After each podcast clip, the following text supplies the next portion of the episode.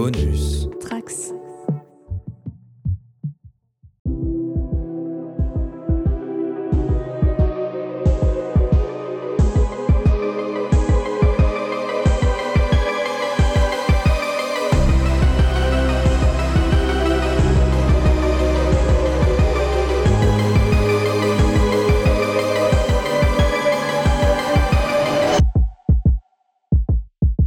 Bonjour tout le monde, bonsoir tout le monde. Euh, nous sommes euh, nous sommes réunis ici ce soir sur Twitch et en podcast.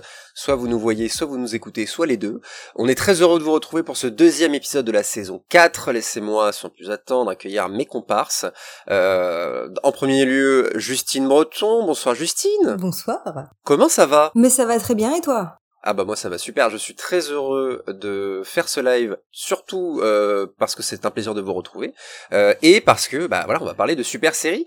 Euh, Guillaume, comment tu vas? Très bien, écoute. Très très bien, je, je me suis fait un petit feu de cheminée là pour me mettre dans l'ambiance. Oui, oui, Comme oui, on peut bah le écoute, voir. Je suis prêt à en découdre avec vous sur euh, la vie, euh, sur nos deux séries de ce soir. Et laissez-moi accueillir Briac également. Bonsoir Briac, comment tu vas? Eh ben, ça va en pleine forme. Ravi euh, d'être avec vous pour continuer cette quatrième saison. C'est le deuxième épisode, hein, euh, déjà, ça va à une vitesse. Euh, la petite, la grosse nouveauté même, euh, c'est que nous avons euh, quelqu'un à la technique, c'est Pépé, qui nous regarde de là-haut, qui est quelque part, euh, qui est voilà dans l'hyperespace. Qui œuvre dans l'ombre. Ça doit lui faire plaisir d'être une grosse nouveauté. Ouais. c'est- Salut le chat. Oh là là, il y a des gens qui arrivent, ça fait- c'est formidable. On est très heureux de vous retrouver. Euh, cette, euh, cet épisode sera consacré principalement à deux séries. Euh, la première c'est House of the Dragon et la deuxième c'est The Ring of Power. Qui sont les deux séries, on va pas se mentir, hein, c'est les deux séries qui ont fait euh, le plus parler, on va dire, euh, euh, depuis cette euh, cette rentrée, hein, qui a, qui ont même fait parler avant euh, leur mise en ligne. Vous étiez hypé déjà par ces séries, vous de votre côté ou pas déjà? Parce qu'on en avait parlé avant, euh, à la fin de la saison 3, on en avait parlé un petit peu. Et euh, voilà, on était, euh, on était très chaud et voilà. Bah De votre côté. ouais, clairement grosse euh, grosse attente euh, sur ces deux séries là. Pour toutes les raisons qu'on avait déjà citées, euh, parce que c'était euh, la suite ou la continuité de franchises qui était devenue euh, assez culte euh, pour euh, plein plein de Mhm. monde. Enfin, en tout cas, bon, le Seigneur des Anneaux, ça l'est depuis des décennies et Game of Thrones euh, plus récemment en, en série, mais euh, voilà. Et puis, euh, bah, tout ce qui avait, on va dire, précédé l'arrivée des séries sur les écrans, c'est-à-dire euh, la thune, quoi, j'ai envie de dire, hein, un peu le, le budget, Oui, euh, le- oui, la, oui, la oui, course oui, oui. euh, à, à qui serait euh, la série la plus euh, la plus coûteuse et tout. Donc il y avait vraiment cette curiosité aussi presque un peu malsaine de se dire euh, est-ce que cet argent sera bien dépensé et qu'est-ce que et, et est-ce que ça va donner des bonnes séries ou pas quoi. Mais regarde, pour certaines séries, c'est leur plus gros argument, hein, voire le seul. Donc euh, écoute, faut bien qu'ils mettent ça en avant. Ah ça commence à tirer euh, ça commence à tirer à balles réelles. On tacle tout de suite. On va aborder ça. Ça tire très très vite ce soir, mais euh, voilà. En tout cas, merci beaucoup pour euh, celles et ceux qui sont dans le chat. Et euh, et puis on va pouvoir, euh, on va pouvoir y aller. Est-ce que vous êtes prêts? Est-ce que vous Allez êtes c'est prêtes bon, Grave. n'attendons pas. Prêt. Ok, gardez cette énergie. c'est ça que j'aime. Euh, Justine, euh, déjà j'ai envie de dire, tu es on ne peut plus euh, dans le thème puisque tu viens de sortir euh, un petit euh, un petit ouvrage. euh, Ouais, sur- c'est c'est l'instant promo. C'est oui, qui reviendra toutes les demi-heures. Très bien. Voilà, je te le dis. So- soyez prêts. Alors attends, parce que là je l'ai. J'en- profite, je me la pète parce que je l'ai reçu. Aujourd'hui aujourd'hui même. rien, mais voilà. Waouh. Euh, effectivement, en fait, en 2020, on avait sorti euh, avec euh, Florian Besson un livre sur euh, Game of Thrones et sur la façon dont Game of Thrones représentait euh, le Moyen Âge. Et euh, le bouquin a bien marché, donc merci à toutes celles et tous ceux qui l'ont lu. Euh, et du coup, ce qui fait qu'il est ressorti là en version poche, donc euh, techniquement il sort le 16 euh, novembre. Et euh, l'avantage d'une version poche, c'est que on a pu euh, améliorer le texte, donc corriger les, les trois coquilles et demie qui restaient, qui avaient échappé à nos relectures attentives, et surtout, comme entre temps il y avait euh, House of the Dragon qui était sorti, on a pu aussi mettre Game of Thrones dans la perspective de euh, sa, sa petite sœur, si vous voulez, en tout cas de la première saison, euh, pour voir un peu comment euh, les questions qui étaient soulevées au niveau de la représentation du Moyen Âge dans Game of Thrones est-ce que ça se répondait encore dans House of the Dragon ou est-ce que euh, il y a des choses qui ont été modifiées? Euh, Donc je vous laisserai aller lire la version poche pour savoir. Euh, mais voilà, en tout cas, ça promet des bonnes des bonnes réflexions sur la suite de la série. Euh, après, je fais pas mal de euh, voilà d'interventions un peu partout en France, donc à l'occasion, n'hésitez pas à, venir me, croiser. J'allais dire même dans la rue, mais en même temps, les gens m'arrêtent pas dans la rue hein, pour me faire signer mes livres, je vous cache pas. Mais voilà, si. Mais peut-être que ce soir, ta vie va changer. Exactement. Après ce live, les gens vont, vont arrêter pour moult selfies à l'avenir. Ça, la célébrité. Voilà. Attention, on n'est pas à l'abri d'un buzz parce que ce soir, attention, je vous le dis, je préfère le désamorcer tout de suite. Ce n'est pas, euh, on va pas opposer Rings of Power et euh, House of the Dragon. On va pas, on n'est pas là pour dire, euh, bon, si peut-être en fait. Voilà, on verra ça, on verra comment ça se passe. La promesse qui tient pas. Non, mais il y a un moment donné, on a, non mais on, va être honnête, tous les quatre ici présents, je vois quatre faciès ici présents. Tous les quatre, on a un avis là-dessus. On a préféré l'une des deux. Donc, par contre, l'intérêt n'est pas de, de, on finira pas ce live en disant euh, le gagnant est, on s'en fout. Ça, pour le coup, on, est d'accord là-dessus. Même s'il y a un gagnant évident. Évidemment, voilà. Le gagnant, c'est la fantaisie. ça, c'est beau. C'est ça, c'est ça, c'est ça l'important. Euh, on nous dit il y a déjà une comparaison sur le budget. Bon, euh, oui, peut-être qu'effectivement euh, le budget va être un sujet. Bonsoir les amis, je ne reste pas. Je suis sûr que vous allez me spoiler, bonne émission. Alors, effectivement, ce bon vieux Franny, hein, un aficionados, euh, un spoiler zouz euh, habitué, euh, on va spoiler à toute berzingue ce soir. Hein, on est d'accord là-dessus. Non, mais que ce soit bien clair pour tout le monde. Voilà, hein, c'est. C'est dans le titre de l'émission, hein, j'ai envie de dire. Il va falloir que les gens s'y fassent maintenant. Hein. si vous arrivez sur ce live, voilà, le gars qui tombe du ciel, c'est Gandalf, et le barbu, c'est Sauron. Voilà, c'est réglé, c'est réglé, et euh, voilà. Euh... Le barbu? Quel barbu, Il y, a, un vieux barbu qui tombe du ciel qui est pote avec les hobbits, mais qui ça peut bien être Bon, je reviendrai là-dessus euh, par la suite. Ce sera mon, mon moment coup de gueule sur euh, sur l'une des deux séries. Mais euh, voilà, je vous propose qu'on commence par. Euh, en vrai, je crois que t'as vraiment, tu viens vraiment de, de spoiler Freddy. c'est drôle du coup. Ah putain oui Ah oui oui mais je pensais que tu serais parti plus vite que ça Franny. Euh, je reste pas. Qu'est-ce que je comprends? Et dis-toi, j'aurais pu te spoiler House of the Dragon. Hein. C'est le dragon qui a fait le coup.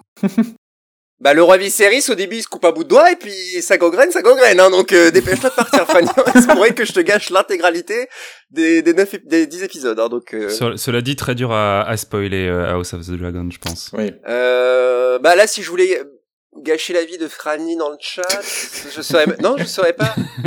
pars Franny, pars, pars. Non, c'est vrai qu'il y a pas Fly you fools. Désolé Bon, c'est un ami de 15 ans. Je fait tellement pire, si vous saviez.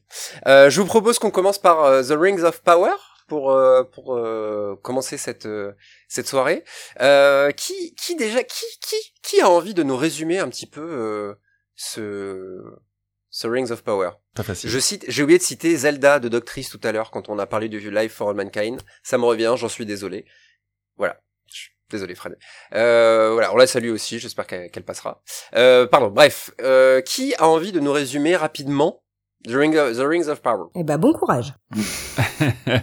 euh, écoute, euh, je peux, je peux, je peux te faire un résumé euh, très wikipédien euh, de la première saison parce que je, comme je l'ai dit, je, je suis pas du tout un aficionados du Seigneur des Anneaux et du lore. J'ai vu les choses.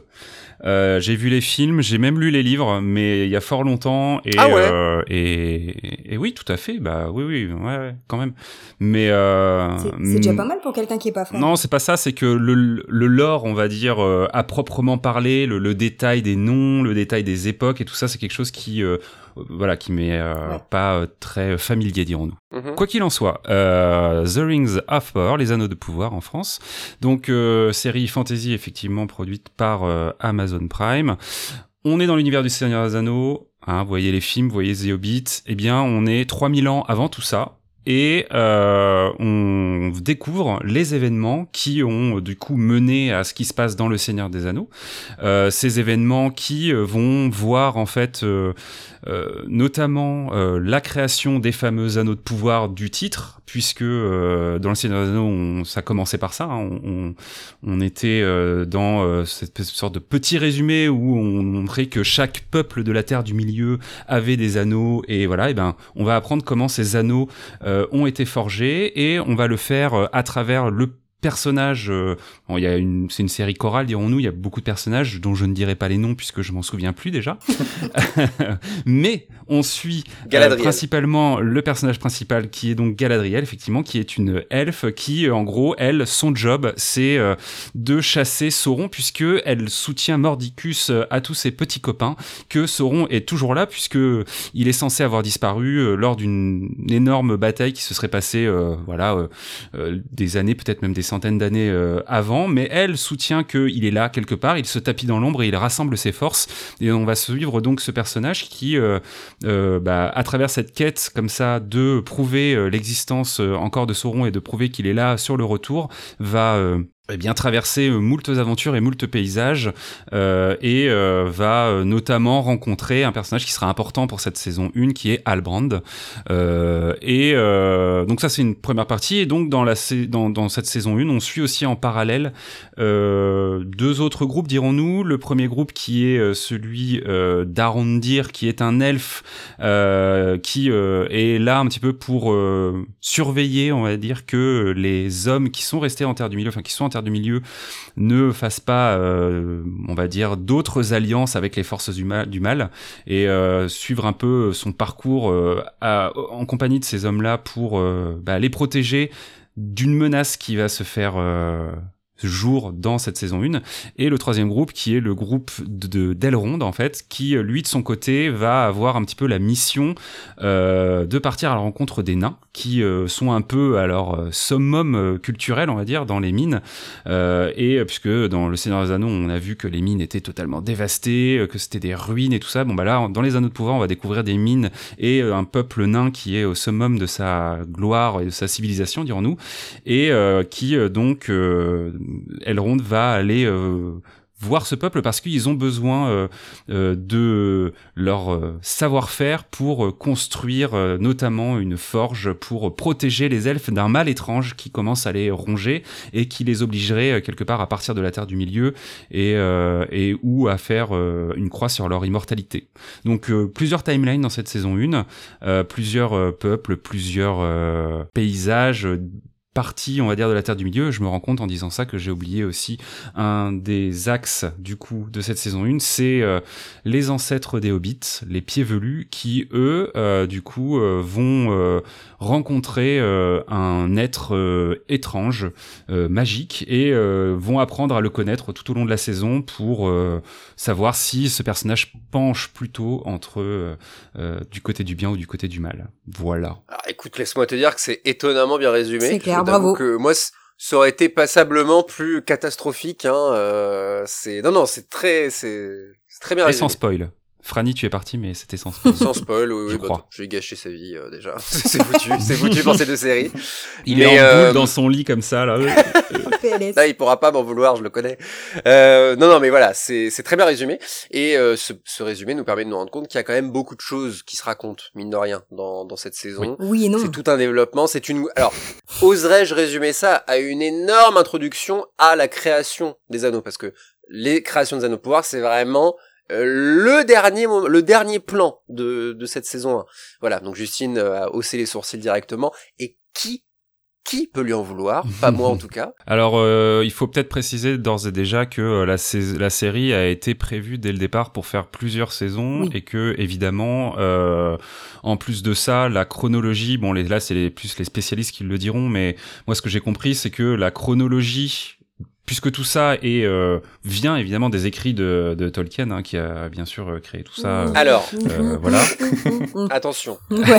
On va y revenir. je te laisse terminer, mais on va y revenir l'univers du Seigneur des Anneaux euh, et que euh, la chronologie de cette période euh, historique que l'on suit dans les Anneaux de pouvoir, qui est donc le deuxième âge, si je me trompe pas, à l'inverse du coup, enfin en opposition au troisième âge des films, est évidemment compressé dans la série et donc la création des Anneaux, en tout cas moi c'est comme ça que je l'ai compris, c'est que ça va nous suivre bah, jusqu'à la création de l'Anneau unique, dont on sait qu'elle a été forgée par Sauron lui-même et ça on le sait dans les films quoi.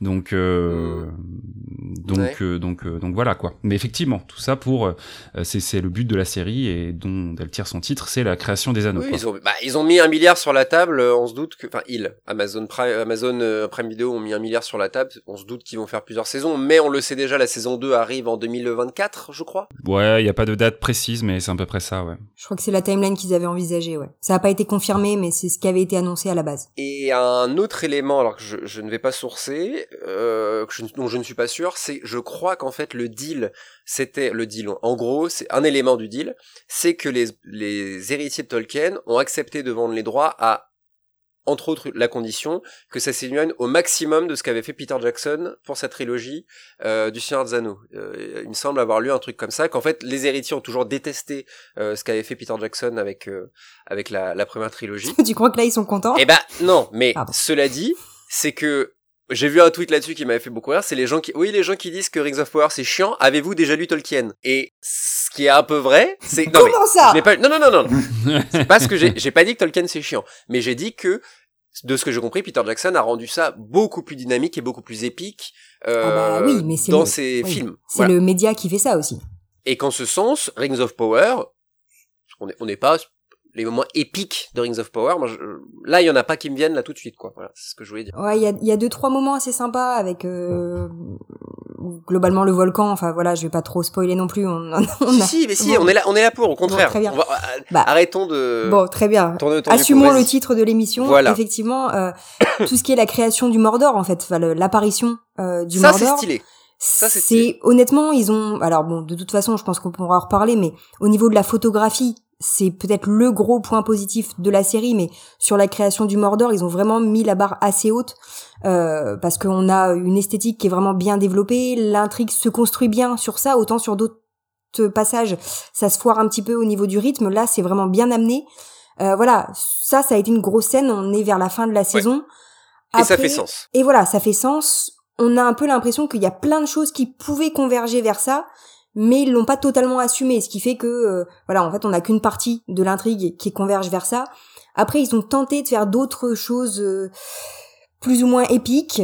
Euh, voilà, on pourra s'interroger sur le fait que Numénor, c'est des marins et c'est quand même des super bons cavaliers, mais enfin voilà, il y a des petites incohérences comme ça, mais bon c'est il y a des on sent qu'il y a des pistes euh, des choses qu'ils ont voulu exploiter et je pense que ils ont dû faire des coupes hein. clairement moi ce que je veux c'est voir des versions longues de ces épisodes parce que euh, il y a plein de moments dans l'intrigue où on sent qu'ils ont construit des choses et bah il nous manque des scènes il y a énormément de moments où il nous manque des scènes des interactions donc peut-être c'est vous dire euh, voilà si en plus il manque des scènes, c'est que. Mais non, mais je pense que clairement ils ont ils ont développé de la matière parce que justement il y a un lore qui est euh, qui est absolument faramineux et que euh, même à partir de quelques paragraphes dans le Silmarillion, ils avaient quand même cette richesse du euh, du des paysages, des créatures, des peuples.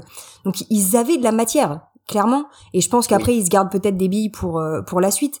Mais voilà, là c'est c'est un des reproches que moi je fais à cette à cette première saison, c'est que certes c'est une saison d'introduction, mais normalement une saison d'introduction, le but c'est pas non plus de perdre tous ces spectateurs en route. Euh, voilà, faut mmh. aussi donner envie à des gens qui connaîtraient pas l'univers, mais là ils savent aussi qu'il y a une grosse grosse fanbase qui a, qui les attend au tournant. Hein.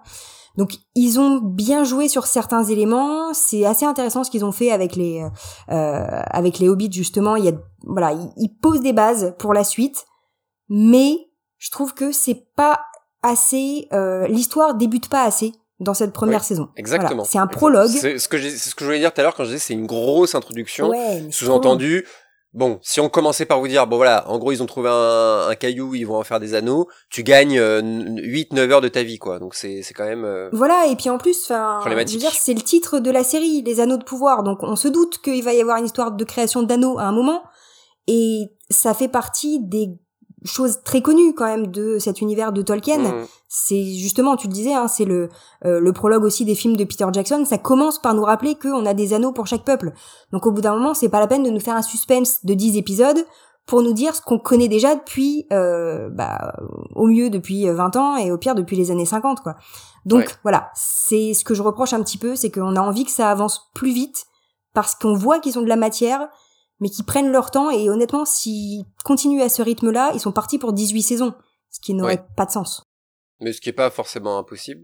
Mais euh, Briac, si je ne m'abuse, toi, t'as lu, euh, t'as lu le Saint t'as lu le Cimarion aussi? Ouais, ah, il y a longtemps, mais euh, oui. Quelle est la place du Cimarion dans cette dans cette saison? Parce que euh, je peux pas une liste exhaustive évidemment, c'est une question ouverte, mais dans le sens où il y a quand même une énorme part de création pure qui est dans cette saison-là. C'est-à-dire qu'ils ont presque alors carte blanche, j'en sais rien, mais l'idée était vraiment de développer tout un truc qui n'existe pas, on va dire, en gros, euh, dans les livres. En gros, si, si je me trompe pas, Justine, tu, tu me diras, mais au départ, c'est basé sur un appendice du Retour du Roi, euh, les Anneaux de Pouvoir. Je crois que ça avait été publié avec le Retour du Roi au départ. Alors moi, il y avait dans mon édition du Silmarillion aussi, et c'est quelque chose qui fait quoi, 20 pages, peut-être, ouais, entre 20 et 30 pages, ou peut-être même plus court que ça, je sais plus, c'est pas très très long. Très court, ouais. Voilà. Et euh, donc effectivement, c'est basé là-dessus, ce qui fait que nécessairement, tu sais déjà, à partir du moment où c'est ça la matière qui va être adaptée, qu'il va y avoir beaucoup de divergences, d'autant plus que, ça on en avait parlé dans d'autres émissions, mais euh, Le Seigneur des Anneaux, c'est un roman, par exemple, donc quand c'est adapté, tu as déjà une matière dramatique qui est là, ça se divise en scènes, tu as des dialogues, t'as des personnages, là t'as pas ça. Donc déjà, tu savais que de base, ils allaient devoir inventer des choses, mais en plus, ils ont fait ce choix que, que tu mentionnais, je crois Guillaume, un peu tout à l'heure, de compresser euh, leur timeline euh, de manière extrême, parce que c'est en fait une histoire qui se passe sur plusieurs siècles euh, normalement. Et là, tout va se passer en 70 ans. Ça, ils l'ont dit. Et euh, leur excuse, c'est en fait si on suivait euh, la timeline de de, enfin, de l'œuvre de Tolkien, les personnages humains mourraient tous les, enfin tous les épisodes, on aurait des nouveaux parce qu'ils seraient tous morts en fait entre temps. Ouais. et ça, c'est la justification. Mais le problème, c'est qu'en fait, en faisant tous ces changements là, eh ben, tu perds plein plein de, de, de, choses justement de cet univers. Et en même temps, on en arrive à des... Euh, si je, je, donne mon avis sur les choix d'adaptation, c'est que je trouve ça toujours très bien quand un scénariste prend en compte euh, la culture et les connaissances du public en écrivant, en sachant nous tromper, nous faire nous euh, déjouer nos attentes. Mais là, ça a été presque trop le cas, c'est-à-dire qu'ils en ont oublié de faire une histoire vraiment intéressante. Par exemple, moi, je pense à la question de Sauron euh, et d'axer toute la saison sur mais qui est Sauron? On s'en fout. D'un point en fait, ça fait sens que d'un point de vue de spectateur qui regarde la série en connaissant le Seigneur des Anneaux. Là, c'est ah bah oui, vous, vous avez envie de savoir qui est Sauron. Pour une histoire, si on la prenait comme ça, tu n'en aurais rien à faire de qui est Sauron pendant toute la saison. Et on fait tout un suspense sur ce personnage-là, on construit toute la saison sur ce twist, mais on s'en fiche et ça, ça sert à rien en fait dans l'histoire, ça fait que les ralentir dans tout ce qui pourrait se passer.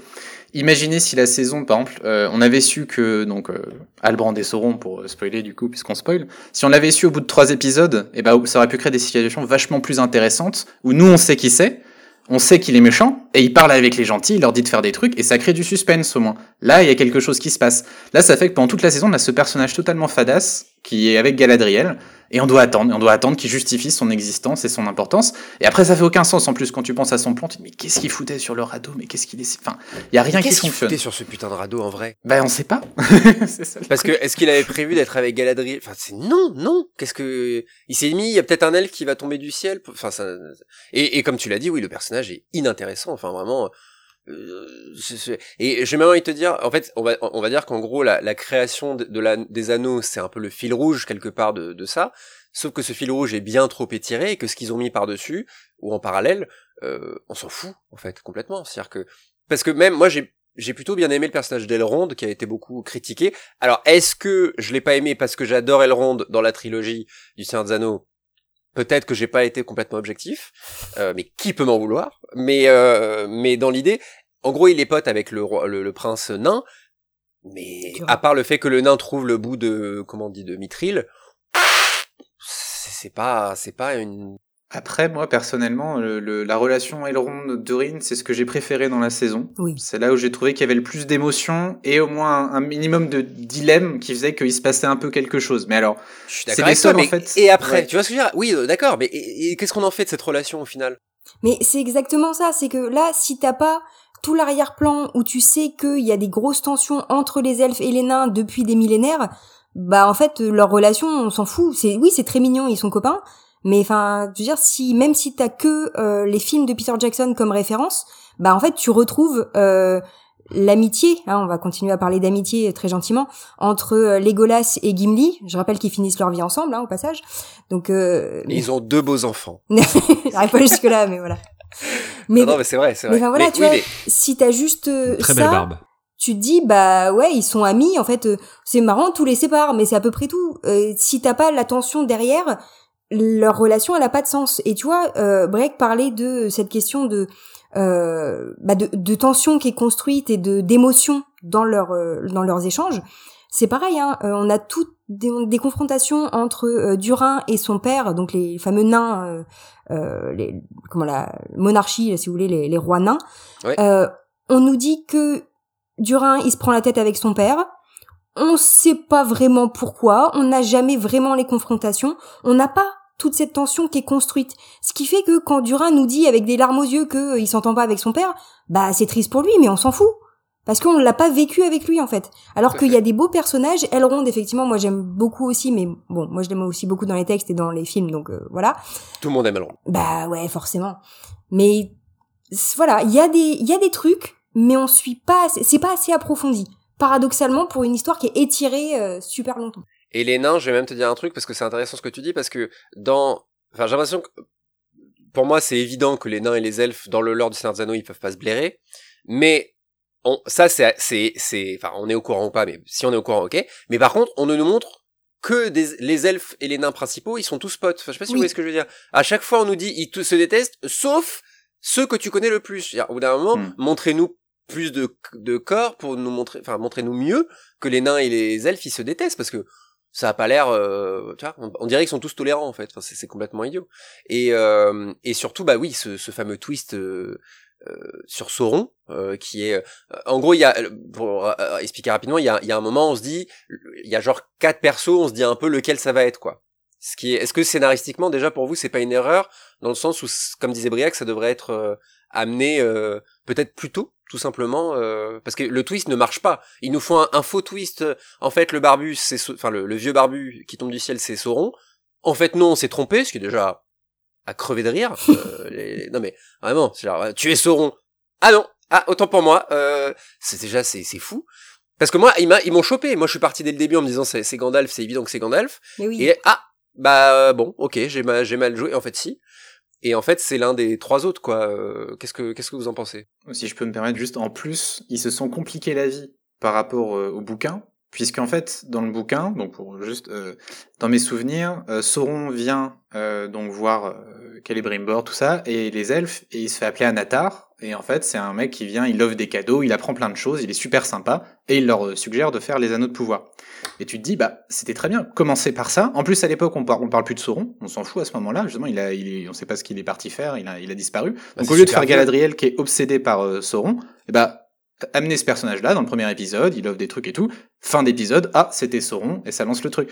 Là, en plus, ils ont gâché leur propre twist en faisant qu'on pense tout le temps à Sauron. Donc, en fait, on est tout le temps dedans, on s'y attend, on cherche, au final, on se dit, bon, bah, c'est forcément ce mec-là, et c'est forcément ce mec. Alors que faire de Sauron l'antagoniste de Rings of Power est une très bonne idée dans le sens où, bah, quand on a, dans le Seigneur des Anneaux, au final, on le connaît pas, Sauron. C'est une, c'est une tour. On le voit vite fait au début, il se fait couper un doigt, et puis on, on voilà, on, sait juste qu'il est super puissant et qu'il a fait un anneau il y a quelques années, quoi. Mais on n'en sait pas plus. Et c'est vrai que il est quand même ultra badass dans son armure et tout. Et je trouve, pour le coup, moi, je, trouve que si ça, ils arrivent à en faire un vrai méchant dans les saisons suivantes, ça peut être une, un très bon, un très bon choix. Oui, ça peut. Je vais, je me permettre de m'inscrire en, en, en, faux par rapport à tout ce que vous dites parce que du coup vous êtes plus ou moins tous d'accord et, euh, et, euh, et, je vais avoir la petite voix un peu euh, un peu en, discordance peut-être mais je trouve quand même que par où commencer? Euh, déjà, en termes de personnage par rapport à Alban, je suis pas tout à fait d'accord avec euh, vous dans le sens où, euh, au contraire, je trouve que c'est intéressant. déjà, je trouve que le personnage en soi est intéressant dans le sens où il est un peu comme Galadriel, une porte d'entrée dans l'univers. Moi, je me place vraiment dans la posture de quelqu'un qui découvre la série et qui ne connaît vraiment rien de l'univers du Seigneur des Anneaux et qui aborde le truc comme avec l'envie de regarder une série fantasy d'aujourd'hui. Voilà. Euh, je trouve que euh, je trouve pas que ça a été un personnage qui était inutile. Moi, je trouve que euh, au début, ce personnage, il le vendent un peu comme une sorte de euh, personnage justement ayant un destin important et, et, étant destiné à faire de grandes choses et qui se refuse un peu à ce destin-là, qui est effectivement peut-être un motif un petit peu redondant et un petit peu cliché. Oui, c'est les luttes fantasy habituelles. Ouais voilà, de ce genre de, de, récit, mais en même temps, euh, je trouve que ça fonctionne bien parce que ça permet quand même euh, d'avoir justement un peu d'empathie pour ce personnage et euh, tout le passage à Numénor fait que a posteriori, on peut se dire que c'est un personnage qui se cherche réellement et qui potentiellement euh, n'a pas spécialement envie justement d'aboutir ce destin euh, funeste qui l'attend.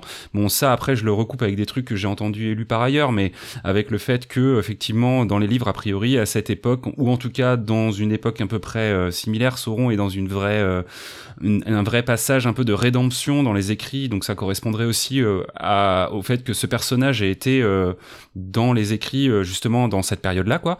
Euh, après que le twist ait marché ou pas, euh, là effectivement, bon, il y a eu une petite mise en bateau, euh, mais elle est, elle est gentillette. Et puis, euh, et puis à la fin, on n'est pas plus étonné que ça. Mais je trouve quand même que l'espèce de trahison, je trouve qu'en fait, ce qui est assez intéressant, c'est que euh, ça nous permet en fait de montrer euh, en creux que Galadriel est euh, complètement euh, obsédée en fait par cette quête et que elle n'est même plus capable en fait de se rendre compte que bah, elle a, enfin ou qu'en tout cas au moment où elle s'en rend compte, bah, elle, elle, bah, elle a ce choc de la trahison et de se dire qu'au final la, la personne qu'elle cherche depuis le début, elle était à côté d'elle.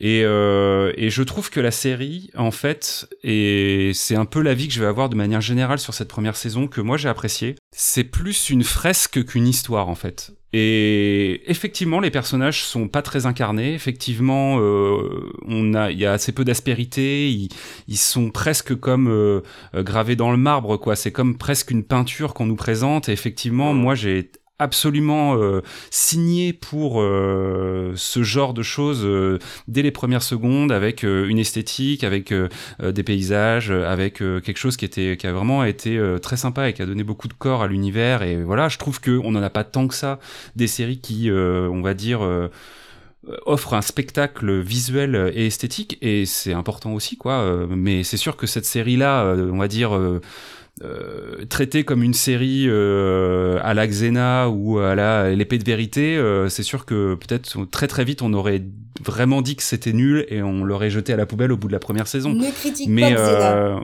Xena. bon, l'épée de la vérité, on va dire. Ça ouais moi, j'ai apprécié ça. J'ai apprécié. Je trouve qu'il y a des belles relations qui se naissent entre euh, entre. Euh, ah, je ne sais plus comment elle s'appelle euh, la la pied velu principale, Nori et l'étranger. moi, l'étranger, l'acteur, je le trouve fou, quoi. Je trouve que ce ce personnage, enfin le le, le, rôle muet qu'il a quasiment toute la série et il a vraiment un truc dans son regard, dans son jeu physique qui est hyper intéressant. et ah, ça, ça, le casting, en tout cas, moi, globalement, le casting est, pas mal, ouais. Et Numénor, euh, pareil. Enfin, moi, j'ai j'ai pas boudé mon plaisir, quoi. Numénor, j'ai trouvé que c'était euh, visuellement euh, incroyable. Alors attends, il y y a, beaucoup de choses.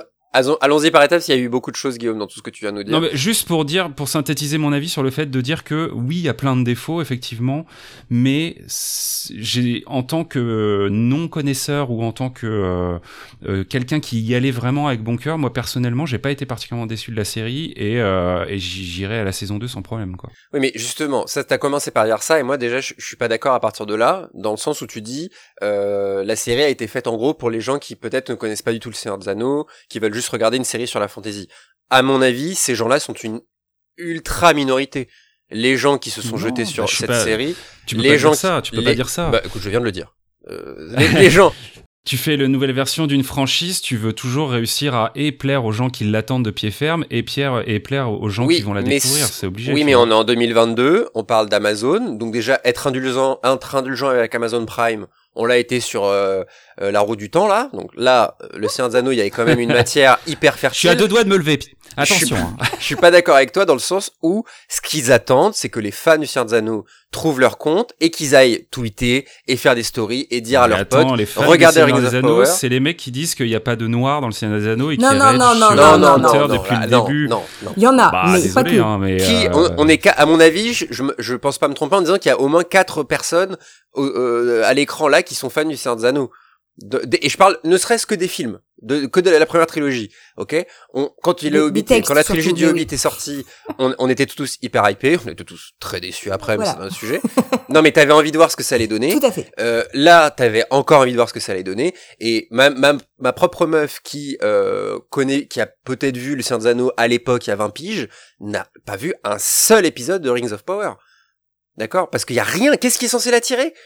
Qu'est-ce qui est censé l'attirer dans, dans, cette, dans cette, cette première saison?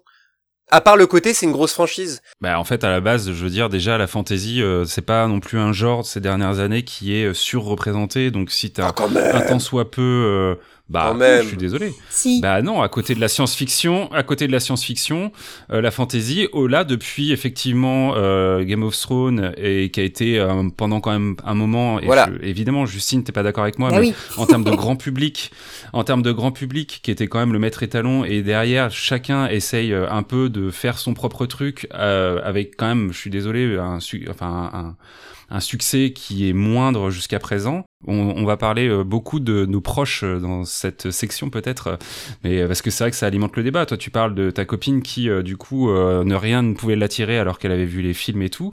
Bah moi, je te rétorquerai que ma, copine, elle a vu le scénario il y a longtemps et pour le coup, elle a été super intéressée par voir Rings of Power parce que c'est tout à fait le genre d'univers qu'elle aime voir euh, et, et, elle a été plutôt euh, séduite par ce qu'elle a vu en fait. Donc alors après, voilà, il en faut pour tous les goûts, etc., etc., quoi. Mais euh... voilà. Après, moi. Alors, attends, excuse-moi juste, on va faire un petit point sur le. On va juste euh, le chat euh, réagir un petit peu euh, à ce qu'on, à ce qu'on, à ce qu'on est en train de dire, notamment Auré, j'espère que je prononce bien, euh, qui justement, je pense, euh, s'inscrit là-dedans, en disant j'aime bien la fantasy en général. J'y suis allé parce qu'ils ont vachement communiqué sur le budget de Ring of Power. C'est vrai que ça a été un point qui a été par budget. Je pense que je peux extrapoler en disant, en disant, hey, on va vous en mettre plein la vue. Oui, mais au niveau marketing, ils ont et franchement, ils ont voilà mis la dose. Hein. Il y a, y a pas de. Mais ils ont mis la dose sur la base de on vous raconte ce qui s'est passé avant le Seigneur des Anneaux. Oui, mais c'est que ça. Mais n'empêche si que le Seigneur des Anneaux n'avait jamais été fait. Ils ont ils ont bien martelé, ça a clairement touché un grand public. Donc sur ça, sur la com, ils ont bien géré. Là, euh, Pépé repassé le euh, le teaser où on voit euh, euh, le métal fondu qui forme le titre. Il est magnifique ce teaser. Non, franchement, voilà, ils ont bien bossé sur ça. Donc il y a pas, ça a attiré des gens, c'est sûr. Mais pardon, tu lisais le chat. Non, non, bah, euh, par contre, c'est quoi la tueur qui nous disait ça, qu'on salue, euh, qui euh, qui dit, qui parlait de du, de ce qui l'a attiré.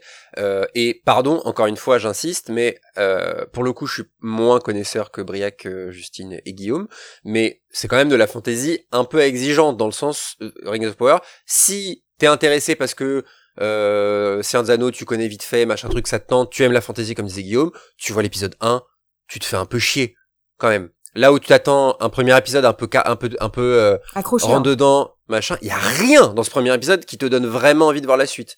Même le premier épisode te fait comprendre que tout ça va être une grosse euh, introduction. Il y a rien qui est censé te donner envie de, tu vois, ça je sais pas, pas vous avez pas l'air d'accord, mais non, mais si carrément. Et puis, enfin, dans la façon dont ils ont géré leur marketing, ils ont quand même beaucoup axé sur euh, les fans de l'univers de Peter Jackson. Je veux dire, ça a été euh, sur au niveau des influenceurs qu'ils ont contactés, etc. Ça a été une grosse partie de leur marketing. Je dis pas que c'est le seul, hein, parce que clairement leur but c'est aussi d'attirer un nouveau public, parce que bah, c'est le but hein, de toute production.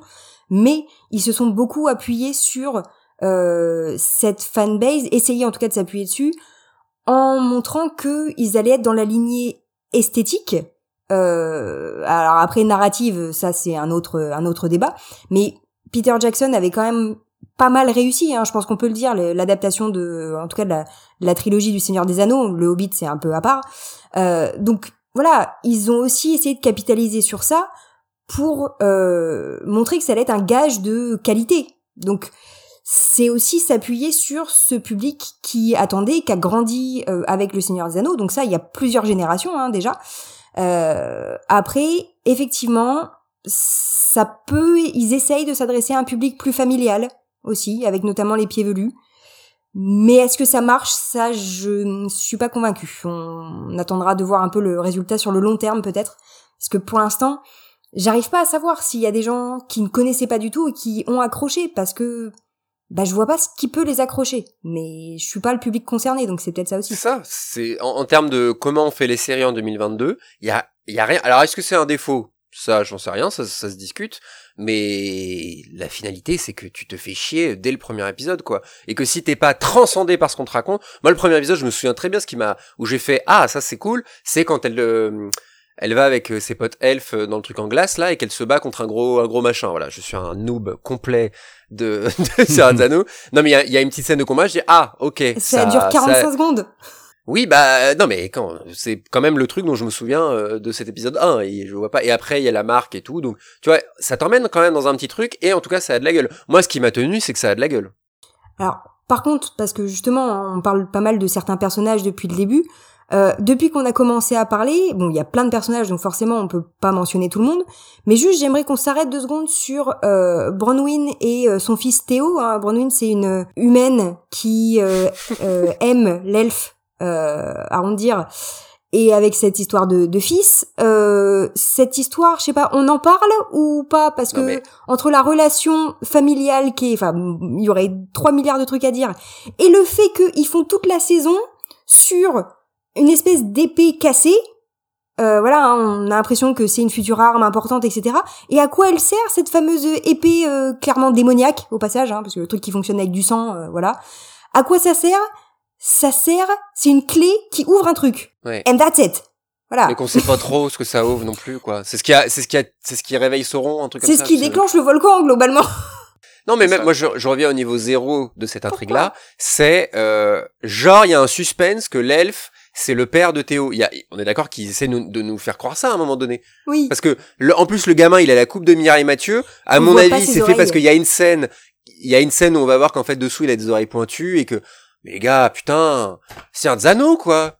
Tiens, on est quand même sur autre chose. Non mais c'est vraiment écrit par, on dirait que c'est écrit par un gars qui, n'écrit pas de série ou qui n'écrit pas de, pardon, en 2022, une série, ça doit, y a, tu vois, ça doit avoir du tweet. Et c'est un truc que justement, Game of Thrones avait ultra bien réussi, quoi. De, de, ah putain, il y a des épisodes, euh, ah, il y a déjà un mort, il y aura plus de mort, et en fait, ils t'en mettent trois autres à la fin de l'épisode en question. Enfin, tu vois ce que je veux dire? C'est, qu'est-ce qu'on est censé ressentir dans ces trucs-là? Du suspense? On nous parlait de suspense plutôt dans le chat, mais qu'est-ce que, à quel moment je, non, je... non mais même après, au-delà des questions de suspense, si tu veux euh, développer le, la question des émotions ou des relations, il y a des choses intéressantes à faire. Mais là, tu vois, on a une relation, clairement une relation amoureuse, peut-être une relation familiale, hein, cette espèce de famille reconstituée entre un elfe qui vit donc des milliers d'années et une humaine tout va bien, c'est facile, c'est normal. Hein. On nous dit pas que lui, il est en, poste ici depuis probablement 200 ans, qu'il a dû voir grandir euh, sa grand-mère, sa mère, euh, elle aussi, et que quand elle sera morte, il aura encore 25 générations derrière.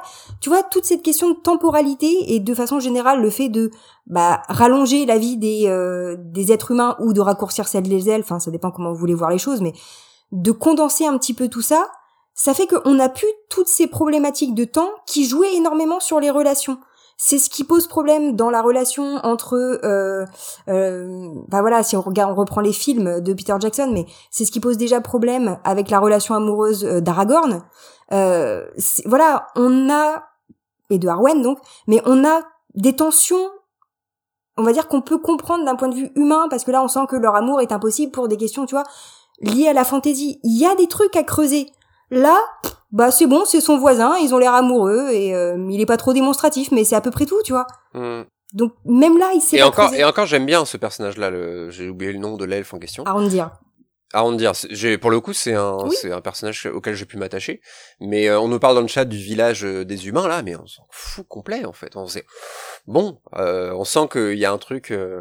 Euh, là-dessus qui va se développer et puis c'est la fameuse épée quoi mais il y a les orques enfin ça peut nous amener des trucs intéressants mais euh, voilà je je sais pas ce que ce que vous en pensez. Briac t'as envie de dire quelque chose? Oui je voulais juste revenir mais pour conclure sur un aspect aussi c'est par rapport à, au rapport au Seigneur des Anneaux et au fait de savoir à quelle quelle mesure c'est destiné à des fans du Seigneur des Anneaux ou non alors c'est vrai comme t'as dit Justine en plus, donc on est dans le référentiel tout, tout le temps au, film de Peter Jackson, enfin même dans le, le, le, style visuel euh, adopté par Bayona dans les premiers épisodes, euh, les choix de focale, euh, même les designs, les plans d'hélicoptère et tout, on est vraiment dans les films de Jackson.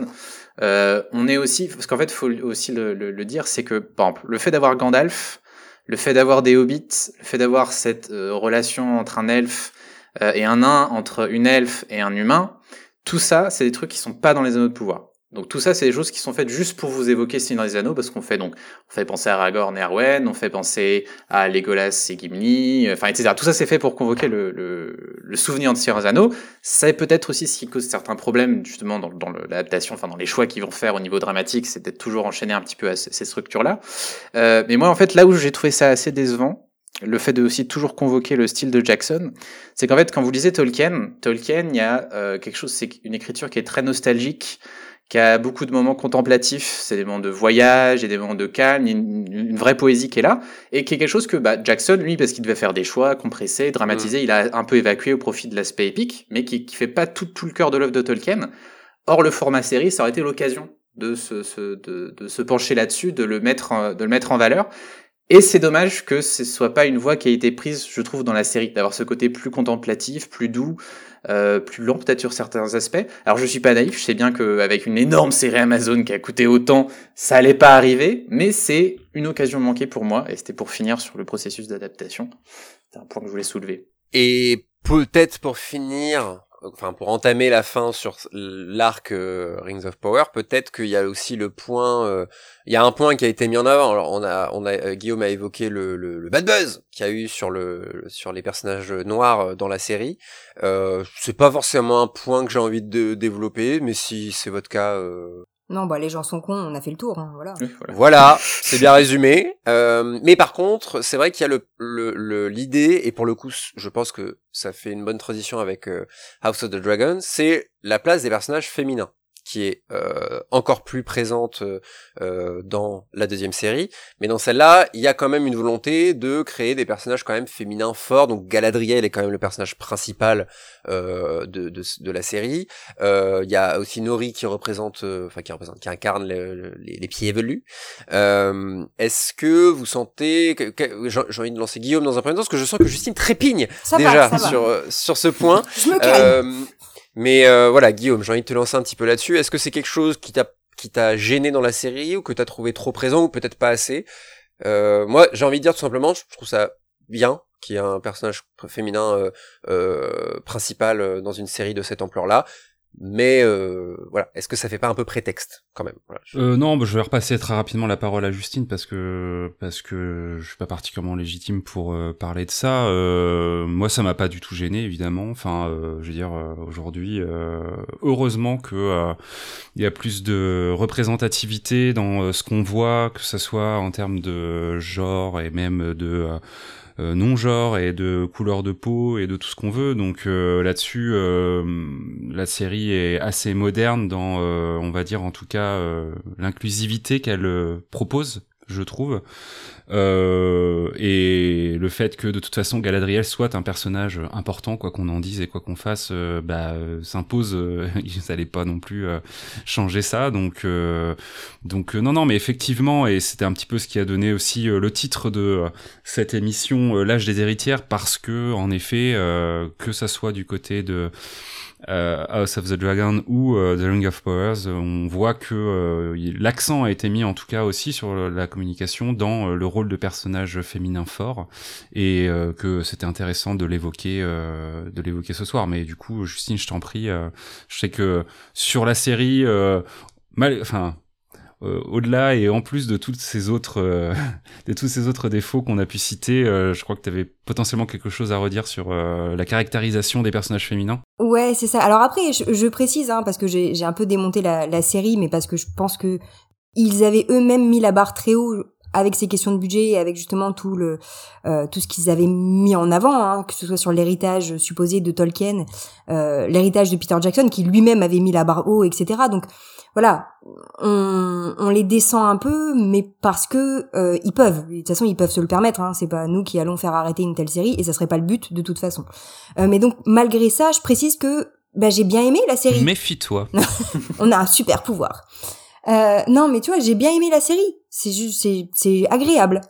Voilà, j'ai passé un agréable moment.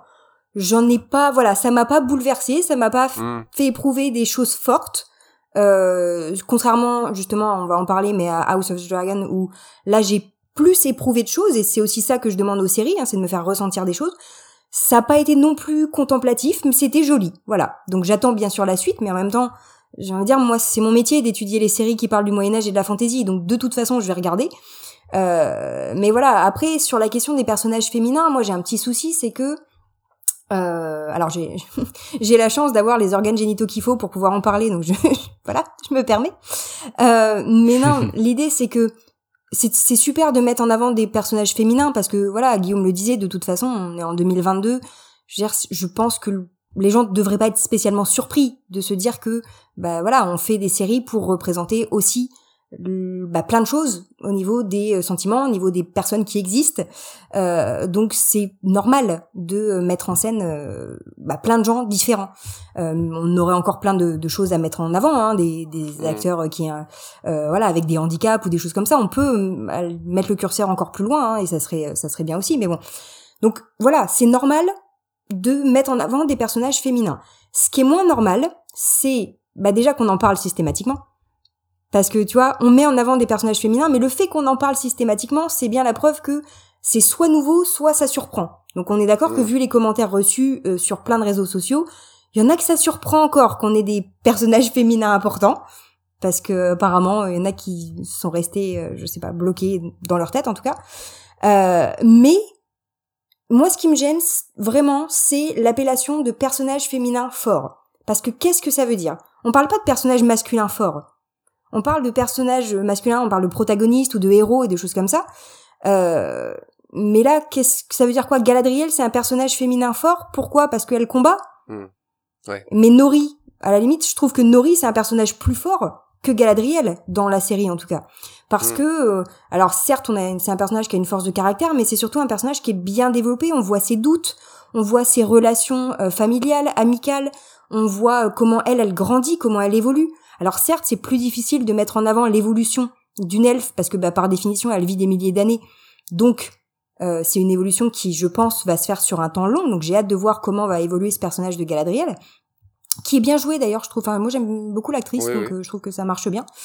Euh, donc voilà, mais c'est c'est la notion même de personnage féminin fort parce que très souvent, quand on dit il y a un personnage féminin fort, ça veut dire c'est une guerrière ou bah en fait globalement elle va avoir un comportement qui rappelle les hommes c'est-à-dire elle s'impose euh, elle mène des troupes etc et oui c'est cool mais je veux dire est-ce que pour pouvoir exister les personnages féminins doivent nécessairement se comporter comme des chefs de guerre et comme des hommes bah non et là avec le personnage de Nori notamment on voit que bah il y a plein de modèles possibles et qu'on peut avoir mm. des personnages à la fois attachants et qui vont mener l'intrigue hein, parce qu'elle est super dynamique dans euh, dans toute la narration. Ouais, ouais. Euh, Elle est drôle. Voilà, il y a l'amitié avec euh, bah, l'autre hobbit dont j'ai perdu le nom là.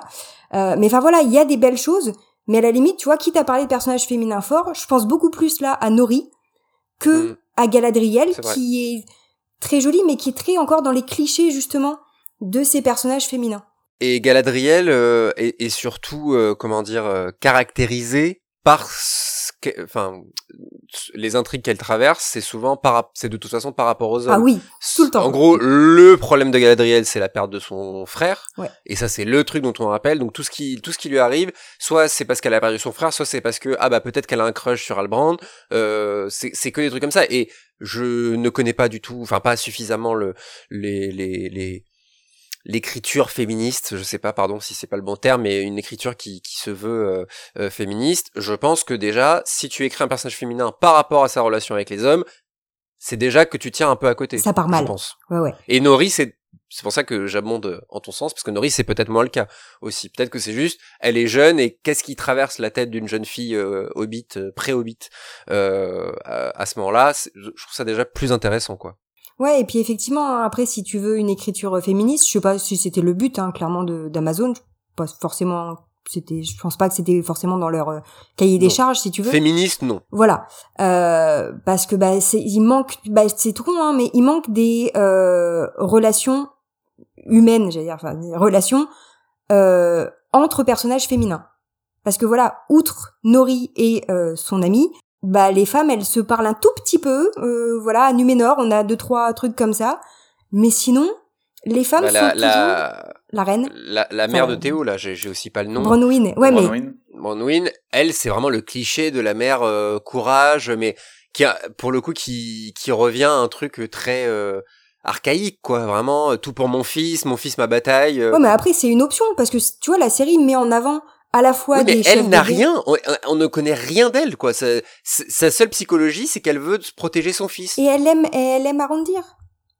Oui, Non, mais, mais- elle aime, mais. euh, Ouais, mais tu vois, peut- c'est elle qui rallie sûr. le peuple aussi. Donc il y a il y a une- un début de quelque chose. faut pas non plus euh, Dis-nous, Guillaume, dis-nous. non, non, mais hum, faut pas non plus éluder euh, des parties euh, Voilà. importantes de ce qui se passe aussi enfin je veux dire tout ce qui se passe autour de la tour c'est quand même de son fait à elle, euh, elle- on reste dans peut-être une caractérisation qui serait liée à la guerre euh, tout ça tout ça tout mais le contexte dire, euh, est logique. mais Ouais.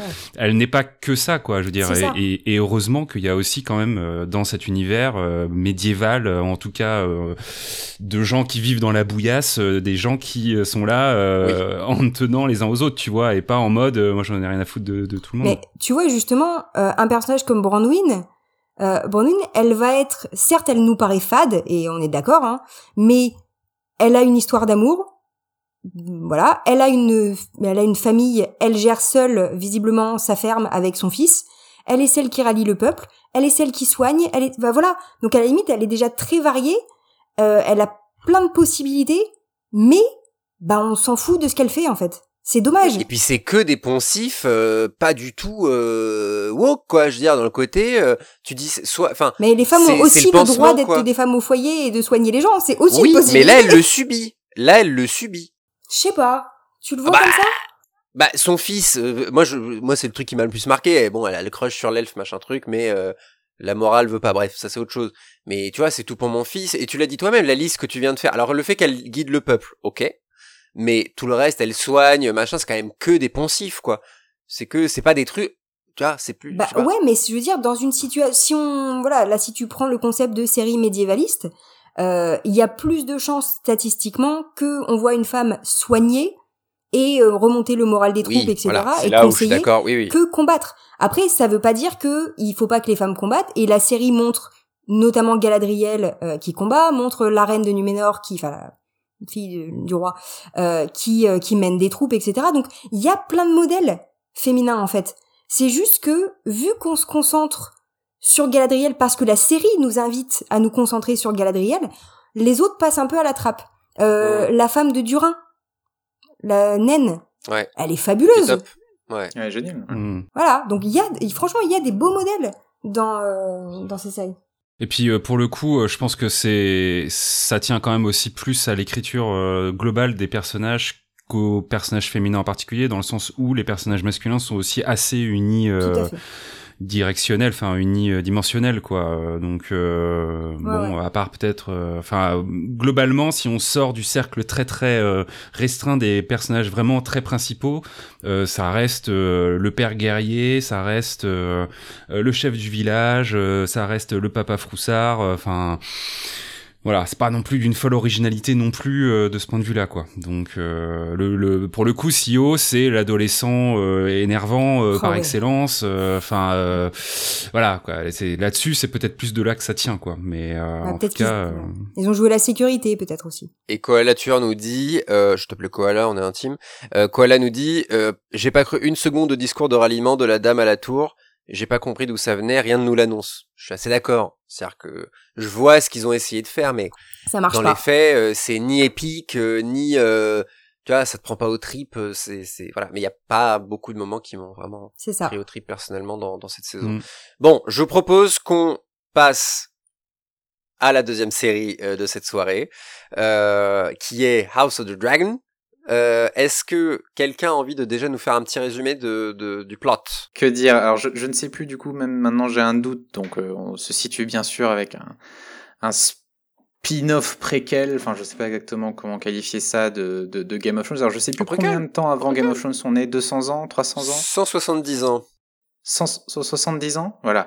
Et euh, donc, on est, euh, on est à un moment donc de la où, la dynastie Targaryen règne sur Westeros et euh, on suit donc euh, euh, le règne de Viserys, euh, premier, je crois, premier du nom. Euh, et donc, on, se retrouve donc dans une intrigue qui euh, se, déroule principalement à, King's Landing, hein, pour ceux qui connaissaient euh, euh, Game of Thrones, intrigue de cours.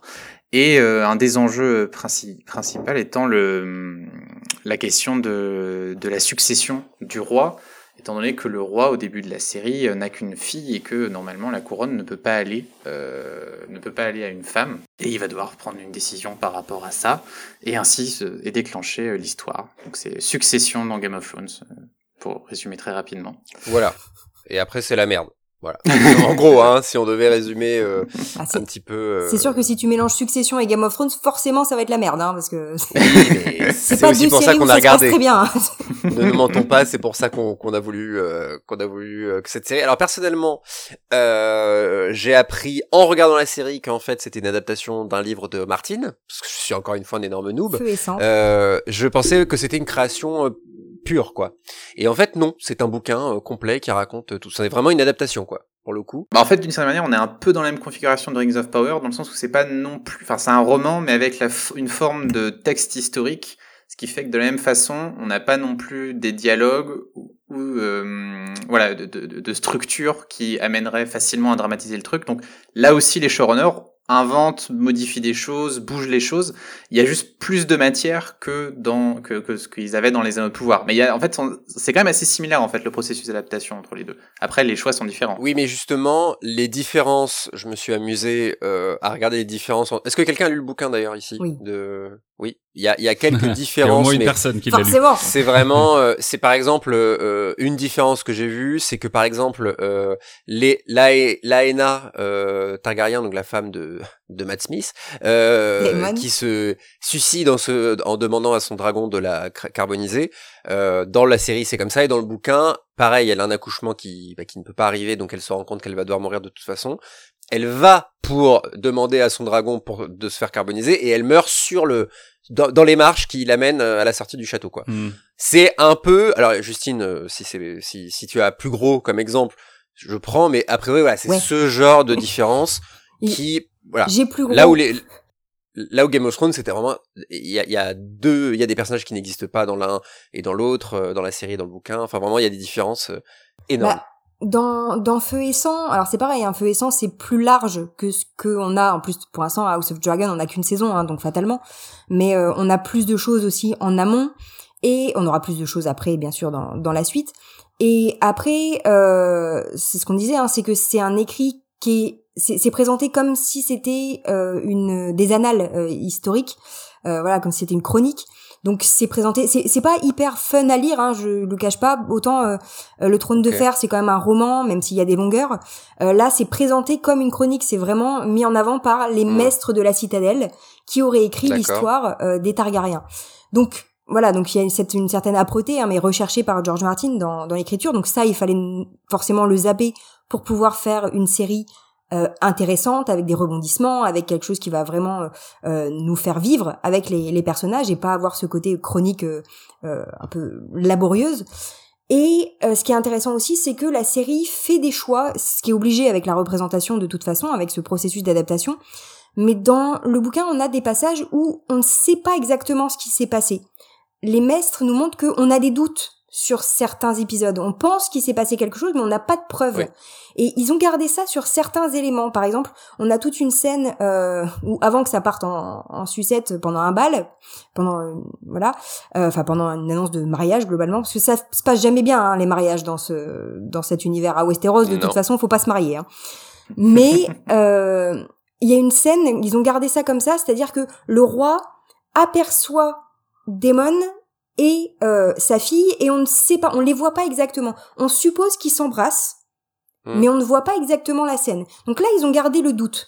Tu vois, ils ont gardé ce, ce côté un peu suspense. On, on, a le point de vue du roi et du coup, il a des, des doutes assez importants, mais il n'a pas la certitude. Donc ça, ils l'ont gardé. Et à l'inverse, pour d'autres... Ah oui, ça c'est l'héritage du bouquin, d'accord. J'avais pas vu ça comme ça. Oui, d'accord, ok. Hyper intéressant. Et à l'inverse, pour d'autres, ils ont fait des choix. C'est-à-dire que, euh, bah, je vais rester sur le personnage de, de Damon. Euh, il a une première femme qu'on voit dans une scène euh, prologue, euh, dans une scène où euh, elle est la seule, enfin une séquence où elle est la seule à parler, Damon n'a pas une seule réplique, et c'est la scène où cette première femme va mourir. Voilà, elle tombe de cheval globalement, et Damon n'a pas une seule réplique. On comprend très nettement dans la série, on le voit la tuer, clairement, même si d'abord elle tombe de cheval, mais ensuite il va l'achever. Dans les livres, on nous dit pas que c'est lui qui l'a tué. Dans les livres, on ne sait pas. C'est-à-dire que, bah, t'as des doutes. C'est-à-dire que, à ce moment-là, lui, ça l'arrangerait de plus être marié. Oh, bah, ça tombe bien, sa femme est morte. Donc, tu vois, tu, en le lisant, tu dis, c'est un peu louche, mais le bouquin le dit jamais, clairement. Là, la série fait un choix de représentation, parce que c'est, voilà, c'est leur choix aussi de, de- d'adaptation. Mais donc, ils sont plus tranchés sur euh, certains éléments. Voilà. Ok. C'est c'est intéressant aussi cette manière de s'insérer dans les comment dire les interstices un petit peu du récit, enfin, ces, ces zones d'ombre. Alors tu me corriges Justine parce que ça fait longtemps moi que j'ai eu le premier tome de Game of Thrones et la, la première saison ici, mais dans mes souvenirs un des moments vraiment intéressants d'adaptation de la première saison, c'est euh, l'ajout d'une scène entre Robert et Cersei, Cette scène, elle est qui magnifique. sont deux personnages qui n'ont pas de, ne- n'ont pas de chapitre point de vue dans le roman, ce qui fait qu'on ne pouvait pas y avoir accès. Enfin, en gros, il pouvait pas y avoir cette scène-là dans le roman, alors que là, dans l'adaptation, ils ont fait ce choix de nous l'offrir et ça a vraiment enrichi les deux personnages. Et donc ça, on voit un peu l'héritage des choix déjà qu'il y avait eu d'adaptation de Game of Thrones qui se répercute peut-être dans House of the Dragon, mais on retrouve une force là qui pouvait y avoir justement ce qu'on peut apporter quand on adapte un, un roman en série, quoi. C'est ça. Et justement, moi, euh, alors, je vais commencer un petit peu par, pour les avis. Euh, moi, un truc qui m'a à la fois extrêmement dérouté au début, et en fait, la série avance et tu te rends compte que, enfin, je me suis rendu compte que je, trouvais beaucoup de qualité, et pour le coup, parallèle évident avec euh, Rings of Power, c'est c'est la notion de temps euh, et de temporalité. C'est-à-dire que moi, je n'avais pas du tout compris, enfin, au début, que ils allaient vraiment passer des chapitres, que d'un épisode à l'autre, il y a euh, sept ans qui se passent, et Du coup, effectivement, si tu le savais pas en, en regardant, ça doit surprendre. ah bah que au début ça déroute hein, ce tu dis attends mais elle ressemble quand même vachement à la gamine de l'épisode d'avant non? Ah oui c'est elle d'accord. Ok d'accord très bien.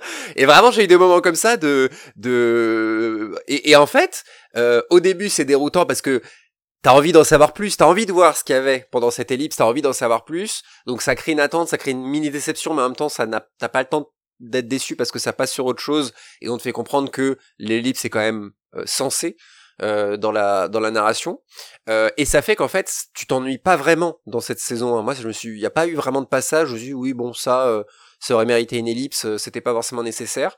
Parfois, c'est des petits. Enfin, c'est vraiment, on sent que c'est vraiment pour arriver à un événement, un truc qui s'est passé euh, et qui est euh, hyper euh, hyper intéressant. Euh, je ne m'étais pas fait spoiler. Euh, je pensais m'être fait spoiler parce que j'avais vu une image d'un Targaryen qui ressemblait quand même vachement à Matt Smith avec un bandeau sur un bandeau de pirate et je me suis dit ah donc il y a un moment où il va perdre un œil que nenni ce n'est pas Hmm. lui Ah ouais. et là non. j'étais un peu content je me suis dit euh, en fait c'est son fils cousin je sais pas c'est trop compliqué Ah, puis, puis même le nom ressemble, hein. il y a Damon et Aemond. Le D, le D est au début ou à la fin, mais c'est... Ouais, ouais, ouais. Et j'aime beaucoup d'ailleurs ce, ce personnage-là. Euh, et globalement sur la série, bah, j'ai passé un bon moment. J'ai vu Rings of Power avant et j'ai regardé House of the Dragon après. Ce qui fait que quand j'ai commencé House of the, House of the Dragon, euh, j'étais très indulgent sur Rings of Power. Ce qui peut vous surprendre vu euh, vu tout ce que j'ai raconté euh, euh, en début d'émission.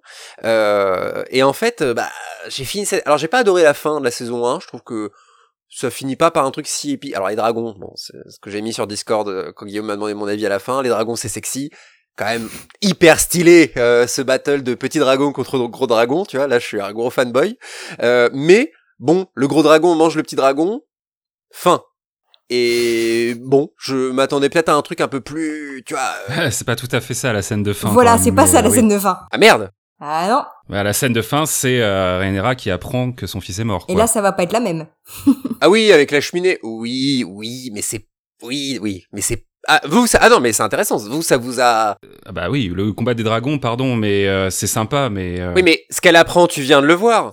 J'aime bien que toi t'étais au courant, mais elle, elle le savait pas. Je veux dire, le personnage est construit depuis qu'elle est couronnée comme euh, justement une figure euh, magnanime qui euh, fait tout pour ne pas euh, enflammer le royaume. C'est tout ce qu'on te vend depuis deux épisodes. Ouais. Et là, on te fait comprendre que bah ouais, mais en fait, euh, bah faut pas, fallait pas toucher à ses enfants C'est quoi, fini parce de jouer, que là, ouais. parce que parce que maintenant ça va être là et l'actrice le rend de manière incroyable quoi. Donc Ah euh, en plus la, enfin je veux dire la scène est quand même géniale parce que elle ne possède aucun dialogue, c'est-à-dire que Damon s'approche d'elle, tout se fait de dos Ouais. et la musique, euh, enfin tous les sons de la pièce euh, se terrent, enfin se, il y a plus de son quoi, il me semble qu'il y a plus que de la musique et elle finit par se retourner, enfin voilà quoi, le- la scène est, et vient vient quand même Et ça t'a bouleversé. Ah ouais, bah. Ok. Non, non, mais c'est pas, un jugement. la scène non, qui m'a le plus bouleversé. C'est pas du tout oui, un jugement, ça mais m'a- ça m'étonne parce que la preuve, c'est que moi, j'avais, même pas Mais pensé à cette scène, quoi. Tu vois, quitte à faire une saison d'introduction, là, au moins, ça pète. Là, on a envie de voir la saison 2 parce qu'on se dit, bah attention, parce que là, là, ça va plus déconner, quoi. Parce que c'est après, C'est- la danse des dragons et c'est la, c'est la guerre ouverte avec des gens qui ont des dragons des deux côtés. Donc, tu, si tu es intéressé par les combats de dragons, tu vas être satisfait de la suite. Je te cache pas. Alors, on nous dit que la scène de fin a été improvisée parce qu'au départ, elle devait se dérouler dans la salle du trône avec Rhaenyra sur le trône, mais la maquette n'a pas été prête à temps, donc ils l'ont ils l'ont filmé devant le feu. Ah, c'est vrai ça C'est ou intéressant. vous Je êtes- savais pas. c'est pour la blague euh, quoi là ou? Ça, ça me paraît un peu gros. Bon les gars, on n'a pas reçu la maquette, comment on fait? Ce- Dans, dans la série, il y a eu plusieurs moments qui ont été, euh, on va pas dire, enfin, voilà, improvisés ou disons changés à la dernière minute pour des questions euh, techniques ou des tentatives qui ont été faites. Donc, ce serait pas impossible. Hein. Ouais ouais. Non non mais c'est euh, et euh, et un autre euh, un autre point bah ce qui est quand même hyper qualitatif je trouve c'est le casting. C'est-à-dire que vraiment euh, j'ai l'impression que tous les acteurs dans le... alors moi il y a un euh, qui est tellement bon que finalement bah il est presque genre il est bon et c'est acté c'est l'acteur bah c'est Viserys que moi j'ai vraiment beaucoup aimé. Ce roi vieillissant que tu vois évoluer tu le vois triste mais en même temps c'est c'est un peu un fils d'up quand même mine de rien sur certains trucs mais pas non plus euh, tu vois c'est pas non plus un monstre et qui bah finit euh, cad- cad- enfin, littéralement cadavérique Voilà, la, la séquence, ils l'ont, ils ont fait un personnage fabuleux avec cette séquence d'arrivée dans la salle du trône. Euh, et l'acteur, et t'as raison, hein, est absolument, ça, alors Paddy. Paddy Considine euh, qui euh, alors que moi qui, ça me tue de rire parce qu'à chaque fois j'ai l'image dans Hot Fuzz hein, euh, évidemment j'ai un putain Oh. Je peux pas, oui. Les deux flics teubés euh, de Hot Fuzz. Et c'est tout le talent du gars. Euh, j'ai beaucoup aimé, alors j'aime beaucoup l'acteur, mais c'est Rhys Ifans aussi, que, qui, qui est un peu ce, qui, Et bien très important au début, mais qui devient un peu secondaire. Euh, et les personnages féminins euh, également. Petit quiz. Alors, si vous avez la réponse, du coup, c'est un peu nul parce que ça tombe à l'eau. Quel acteur euh, joue dans House of the, dans Rings of Power et dans Game of Thrones? Moi, moi, moi. Non, vous savez pas? Faut participer parce que sinon ça, il y a un blanc. Bah quoi, écoute, c'est- euh, là Et- comme non. ça. Et mais euh, si tu veux des croisements comme ça, j'en ai plein, hein, parce qu'il n'y a pas que euh, ça. Si, euh, c'est, si je sais, je sais. Vas-y. C'est euh, le celui qui joue euh, à, à- je sais plus comment il s'appelle, mais c'est celui qui joue Benjen Stark dans dans Game of Thrones. Ok. Et Ad- Adar, Adar, c'est ça non Oui, c'est ça. Ah, mais c'est y a- Joseph Maul. Et il n'y a pas que lui, hein. Et un autre Elrond. Elrond dans Rings Ah of oui, c'est Power. vrai. Il joue le jeune euh, Ned Stark dans Game of Thrones. Ah. Ah, mais il y, en a plein, si vous voulez Oh, des... c'est ton domaine, Justine. Ah bah écoutez, il faut venir préparer au d'accord bout d'un moment.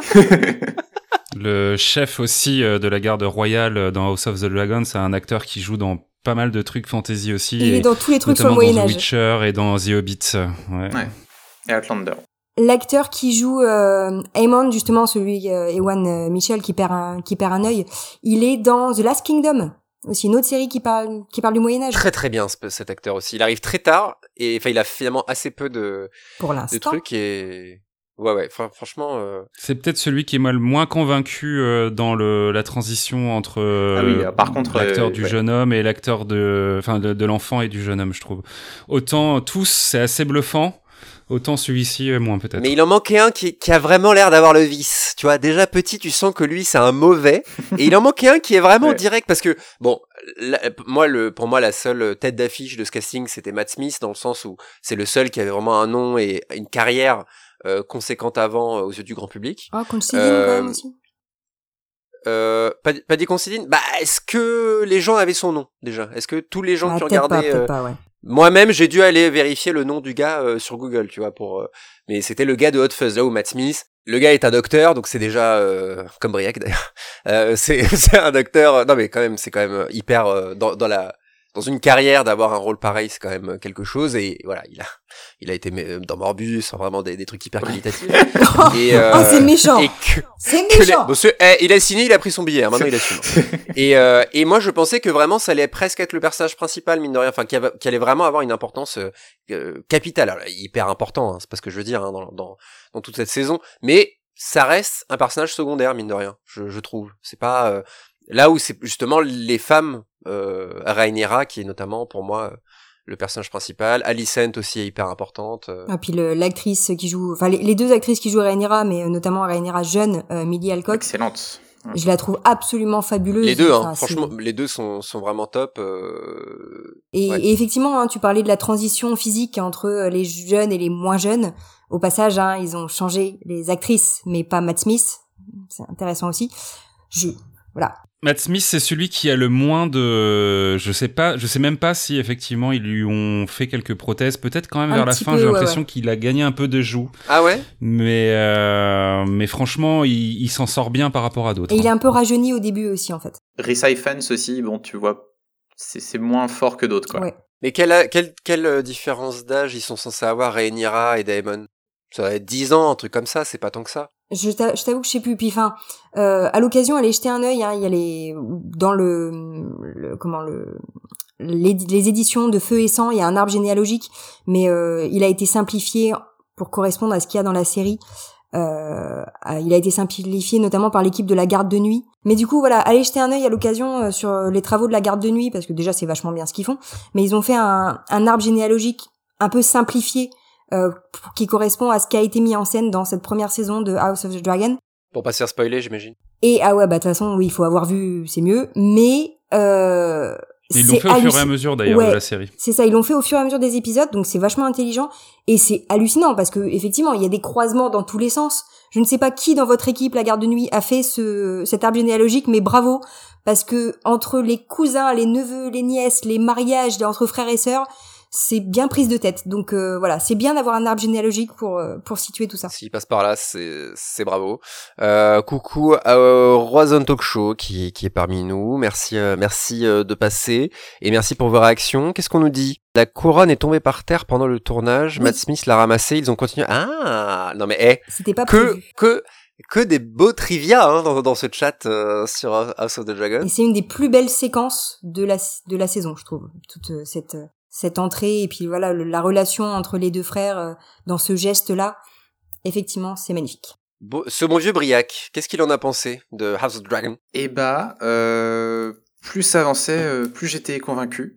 Alors, je pense que j'ai quand même, j'ai quand même des réserves sur la série dans son ensemble. hein. Je pense qu'elle est loin d'être parfaite, Euh, mais j'ai quand même apprécié grosso modo. Alors, si je dois dire mes réserves tout de suite, personnellement, c'est principalement en termes de mise en scène et de photographie. Euh, je trouve que ça manque beaucoup d'ampleur, ça manque d'idées, et même euh, vraiment en termes techniques, j'aime pas comment c'est éclairé. Je trouve que c'est vraiment très très euh, dans, une approche à la mode.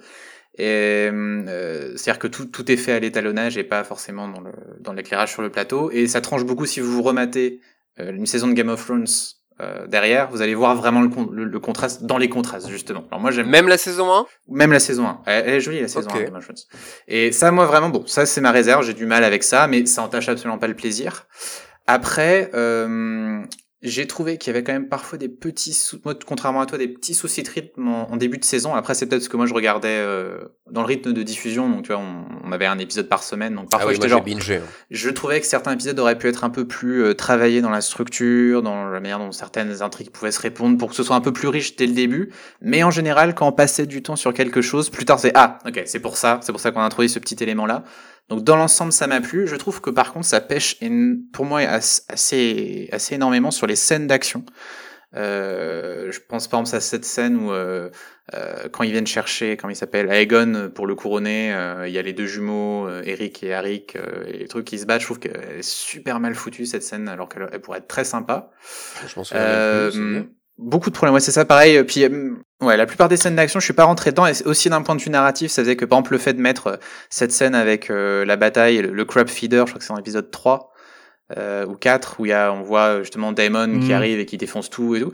Bah, cette scène, en fait, euh, elle est trop longue pour moi parce qu'en fait, on n'est pas encore assez attaché au personnage et ce qui se passe n'est pas encore assez important pour que on rentre complètement dedans. Pourquoi elles sont, elles marchaient bien, euh, très bien les batailles de Game of Thrones, c'est que quand on a par exemple celle de King's Landing, la bataille de Blackwater là, c'est au bout de deux saisons.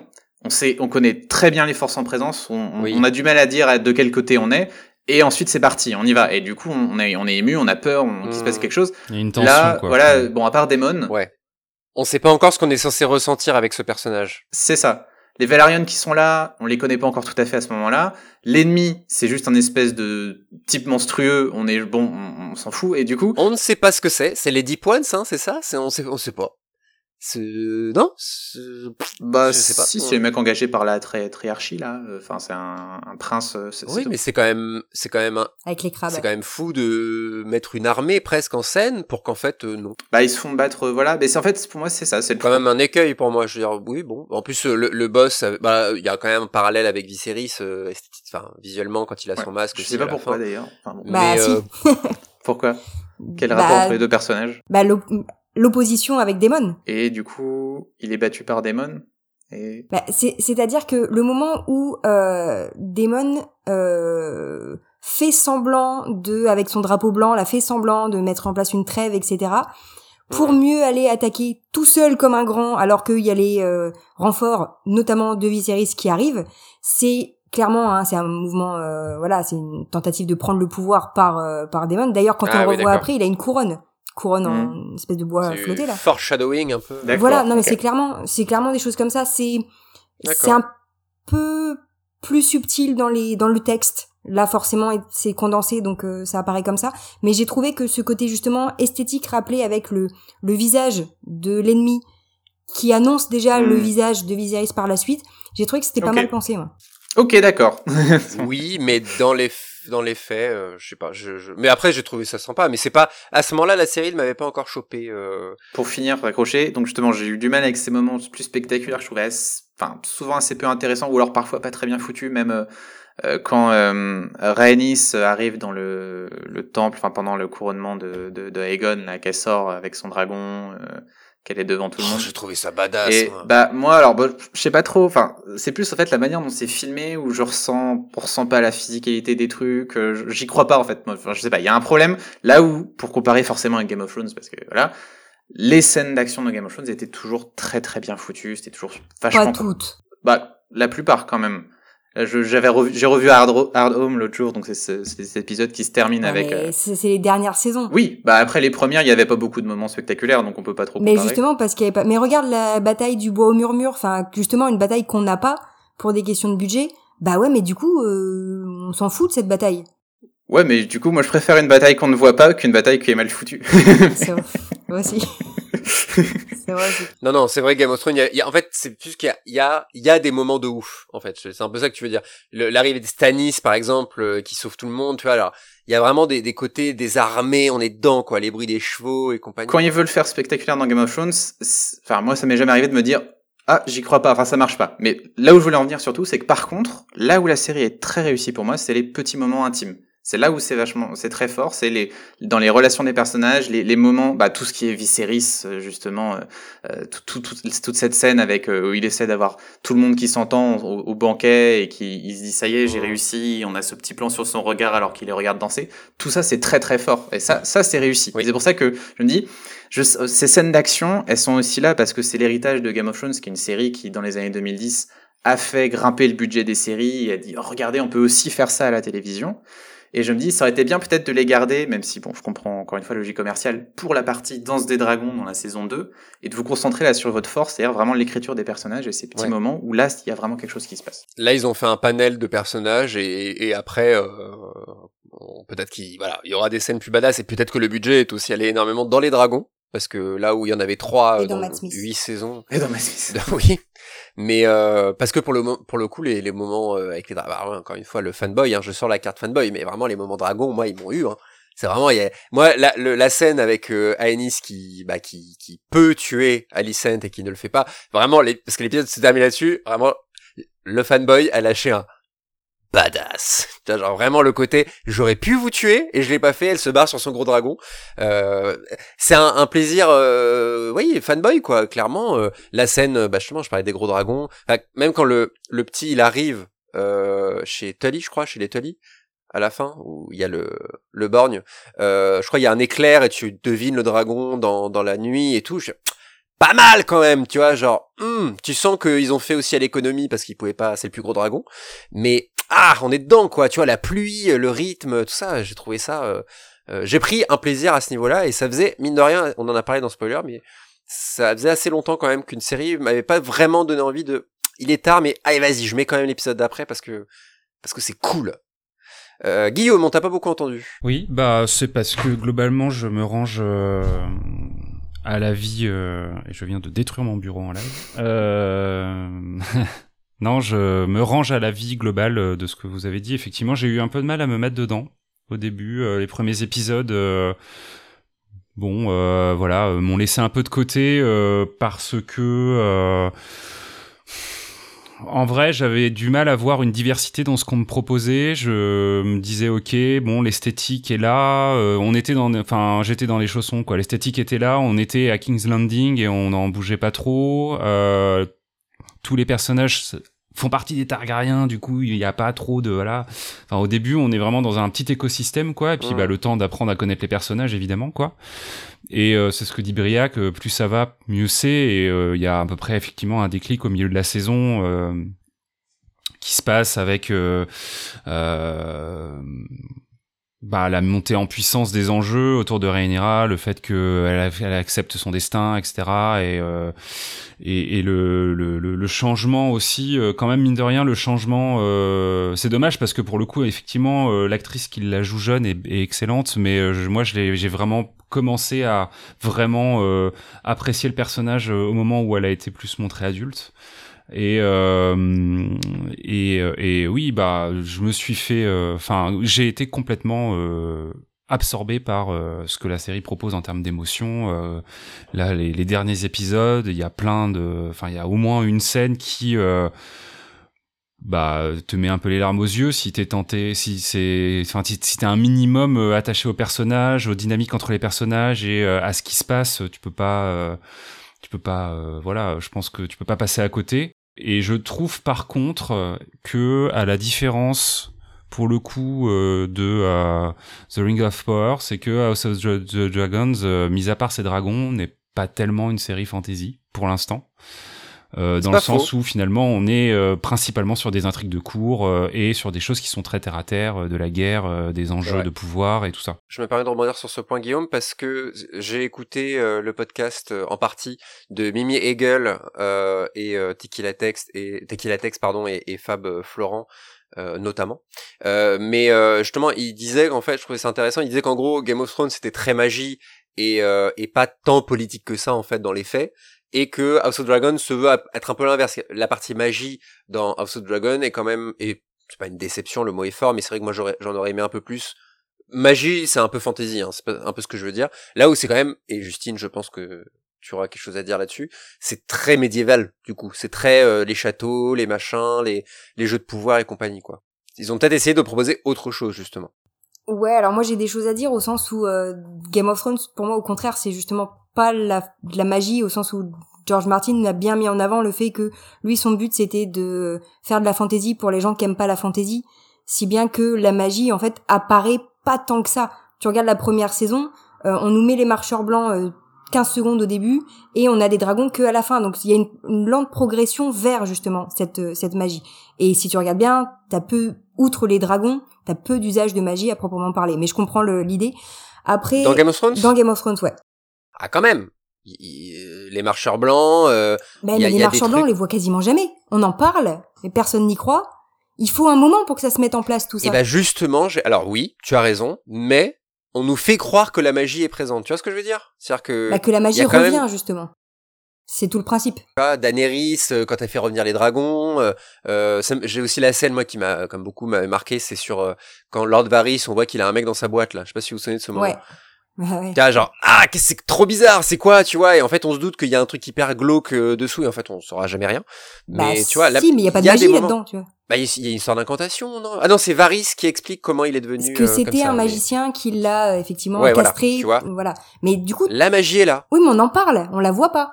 À part les dragons et tu la bah, vois et pas. bah oui ah, Mélissande quoi. Voilà et puis Mélissande en fait elle ouais, quand même. non mais c'est très bien elle peut ressusciter des gens et elle elle allume elle allume trois trois haracs et euh, ils se font éteindre tout de suite. Donc euh, mais oui. Elle, elle, accouche quand même d'un espèce d'être monstrueux qui tue euh, Renly. Ah non mais je, je suis d'accord hein, c'est de la fantaisie il y a de la magie etc mais c'est pas euh, constant. Là on va avoir Willow. Là on va avoir de la magie avec un autre niveau si tu veux.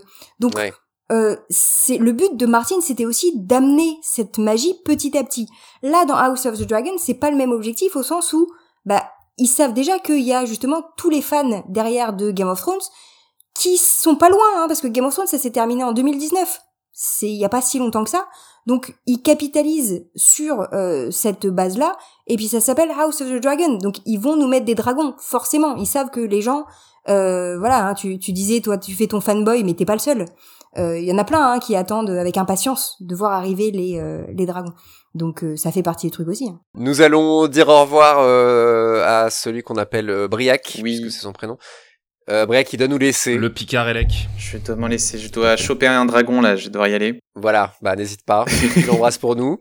Et et voilà. Merci Briac. On te laisse. Des bisous. Reprendre le cours de ta vie. Ciao. Merci de, merci en tout cas. Ciao. Salut Briac et on va finir euh, on va finir tranquillement euh, à 3 à 4 même euh, avec avec le chat. N'hésitez pas à nous donner votre avis d'ailleurs le chat hein, sur sur cette saison 1 ça nous ça nous intéresse beaucoup. On parlait de la magie et, et, j'ai envie de dire moi c'est à la limite le côté politique moi j'aimais bien dans Game of Thrones c'est un peu ce que j'aimais le plus. Le, en fait quand tu revois la série tu te rends compte à quel point tout part de un truc et que c'est les conséquences de trucs là qui vont durer huit saisons. Euh, et en fait là, ça me donne juste envie de croire que, bah, enfin, ça me donne juste envie de voir euh, les saisons suivantes, quoi.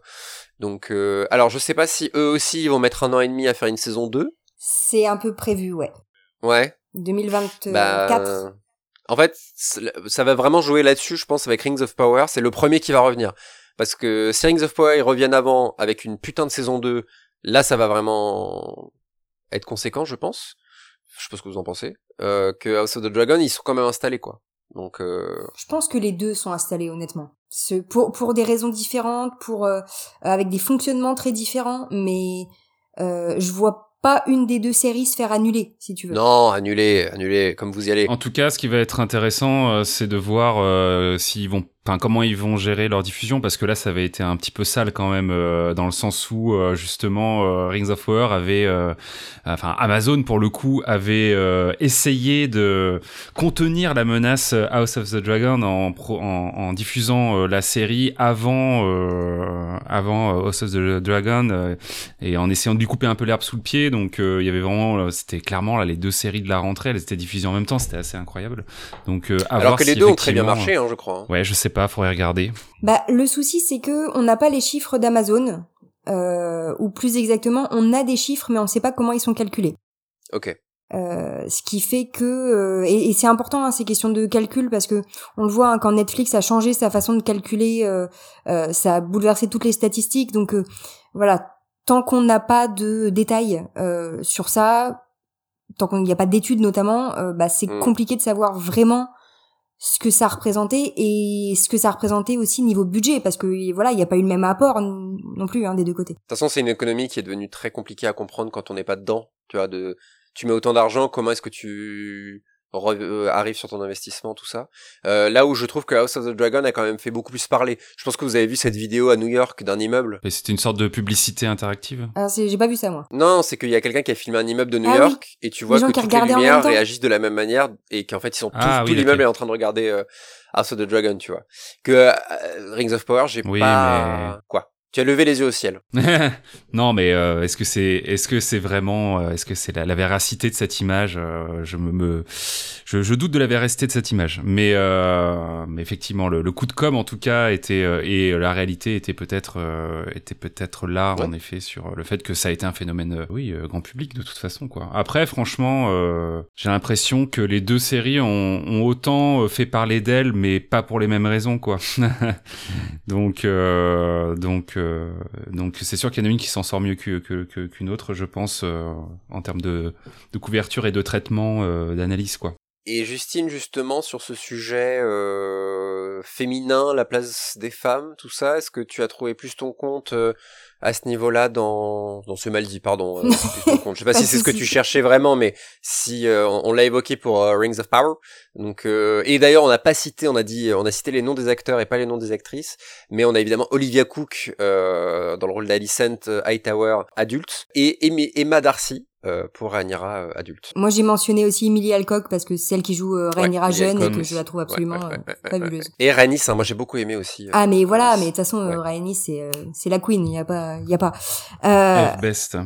Mais justement, tu vois, c'est un, truc que autant dans Rings of Power, on a on a des personnages féminins variés avec plein d'options etc. Mais on s'en fout un peu clairement.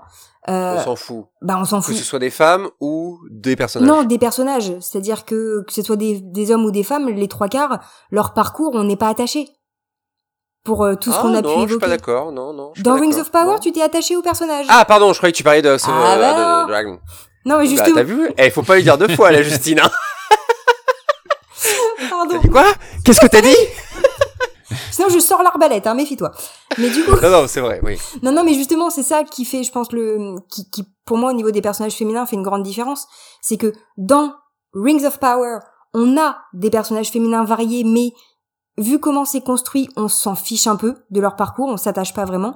Alors Mm. que dans euh, House of the Dragon, on a des personnages féminins, pas tant que ça, au sens où si tu regardes bien, on se concentre sur euh, euh. Rhaenyra, Rhaenys et Alicent surtout.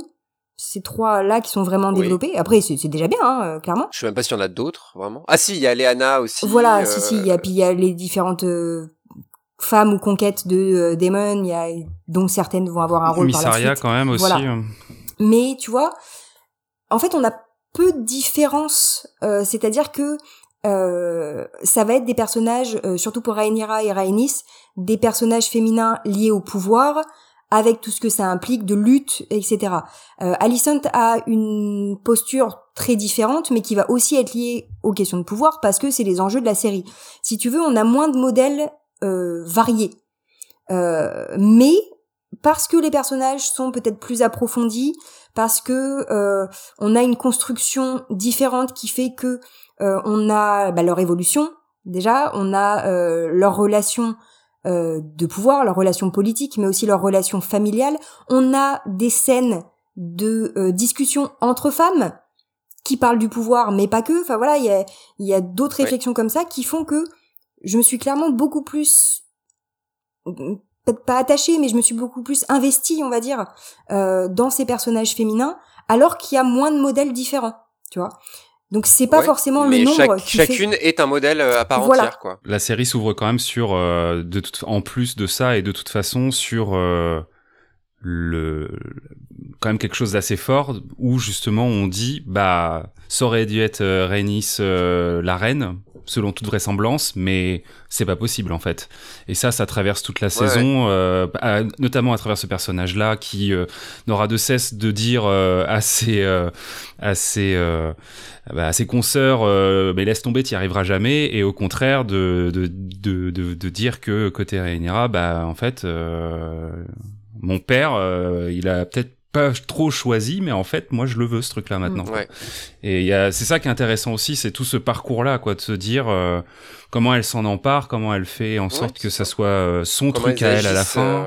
euh, Ouais, elles sont vraiment Ouais, actrices. ça j'ai trouvé ça vraiment bien quoi ouais.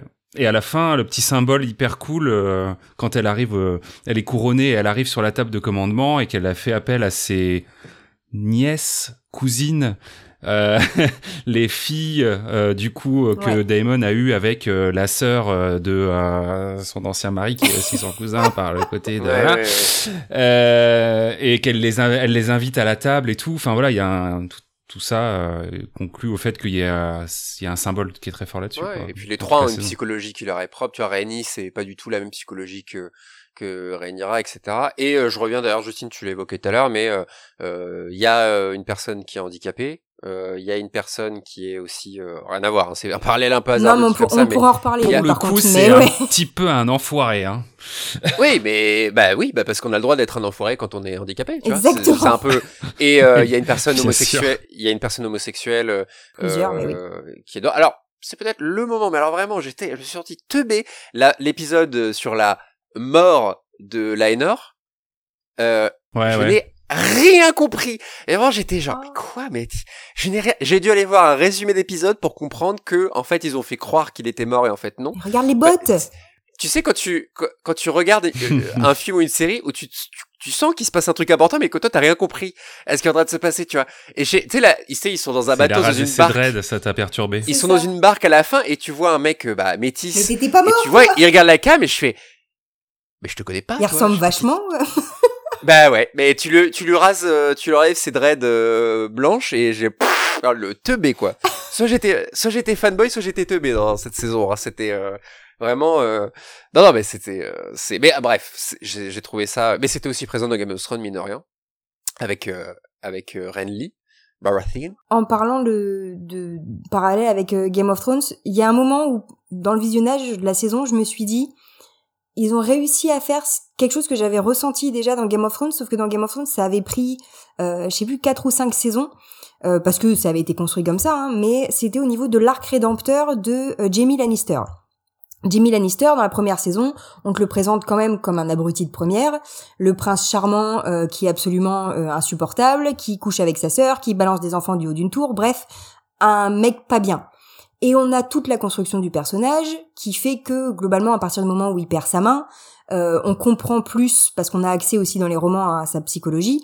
Donc on comprend plus le personnage, ses enjeux, et il devient un personnage beaucoup plus attachant euh, voilà qu'on comprend et qu'on va finir par euh, apprécier clairement Mm. Euh, sans parler de ce qui se passe à la fin parce que euh, je parle plus de la dernière saison de Game of Thrones c'est fini mais voilà donc tu vois il y avait eu ce, cet arc rédempteur où Ouais. tu commences par détester un personnage et après tu dis putain il est quand même vachement cool ce Jamie tu vois donc Ouais. j'avais ressenti ça et là j'ai ressenti la même la ressenti pardon la même chose avec euh, le roi Viserys parce que et c'est clairement Ah pensé ouais. comme ça ah bah ouais mais attends regarde l'épisode enfin le premier épisode euh, premier ou deuxième je sais déjà plus avec le l'accouchement la césarienne de la reine qui est perçu du point de vue masculin c'est lui qui prend les décisions alors bon après c'est pareil c'est peut-être parce que je suis une femme mais moi j'étais limite en PLS sur mon canapé hein, à voir la scène hein. Non, non, euh, la, glauque, la- scène est horrible, Voilà. mais en même temps, la question c'est pas de sauver la reine ou sauver le bébé, c'est les deux vont mourir.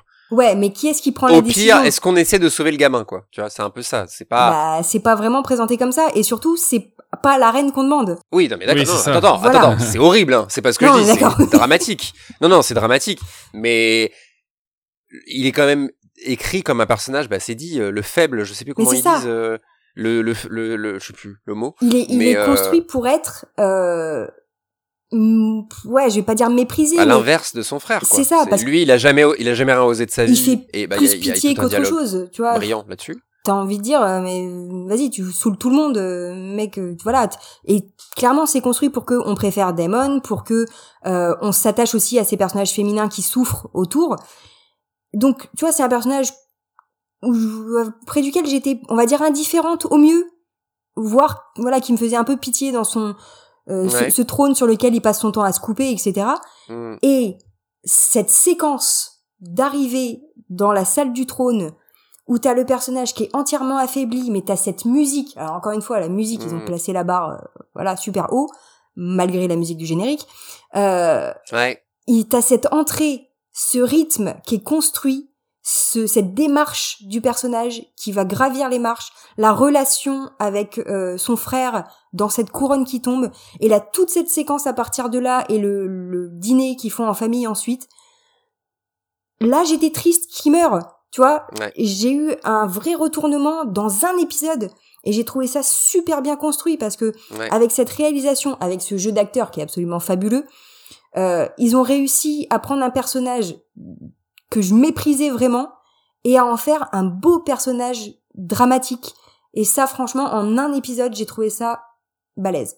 Et la, la preuve pour moi, c'est que quand il enlève son masque, bon bah c'est dégueulasse, mais c'est pas fait pour être tant dégueulasse que ça. Je sais pas si tu vois, c'est vraiment genre l'apothéose du gars qui est consumé par. Bon, c'est hyper symbolique hein, le fait qu'il se coupe avec le, fait. oui.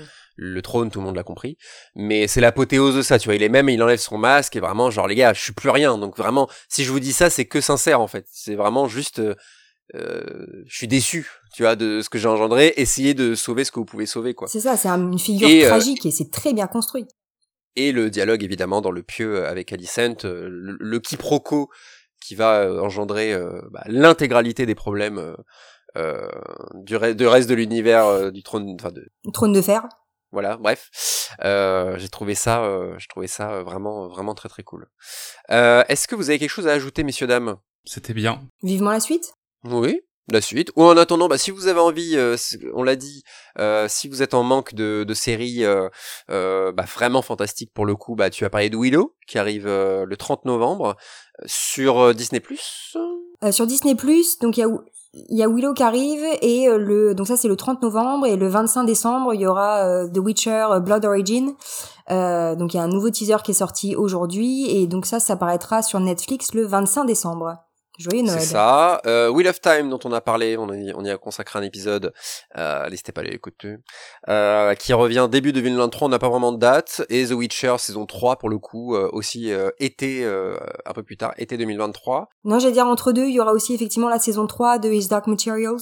Qui arrive en décembre. Oui. Série de fantasy qui se passe pas au Moyen Âge cette fois, mais mais c'est bien aussi. Et en série animée, Guillaume, tu, Guillaume, c'est toi qui nous avais parlé de Dragon Prince? Il y a fort longtemps, pendant qu'on était en confinement, j'avais euh, fait une petite reco là-dessus. Effectivement, il y a la quatrième saison euh, là qui vient tout juste de sortir, euh, que, donc issue de certains des créateurs de la première série Avatar, The Last Airbender. pour l'instant, alors les trois premières saisons étaient assez cool. La quatrième, j'ai vu que deux épisodes. Je suis pas très emballé pour l'instant. J'ai l'impression qu'ils ont repositionné le curseur du public à un niveau assez jeune, on va dire.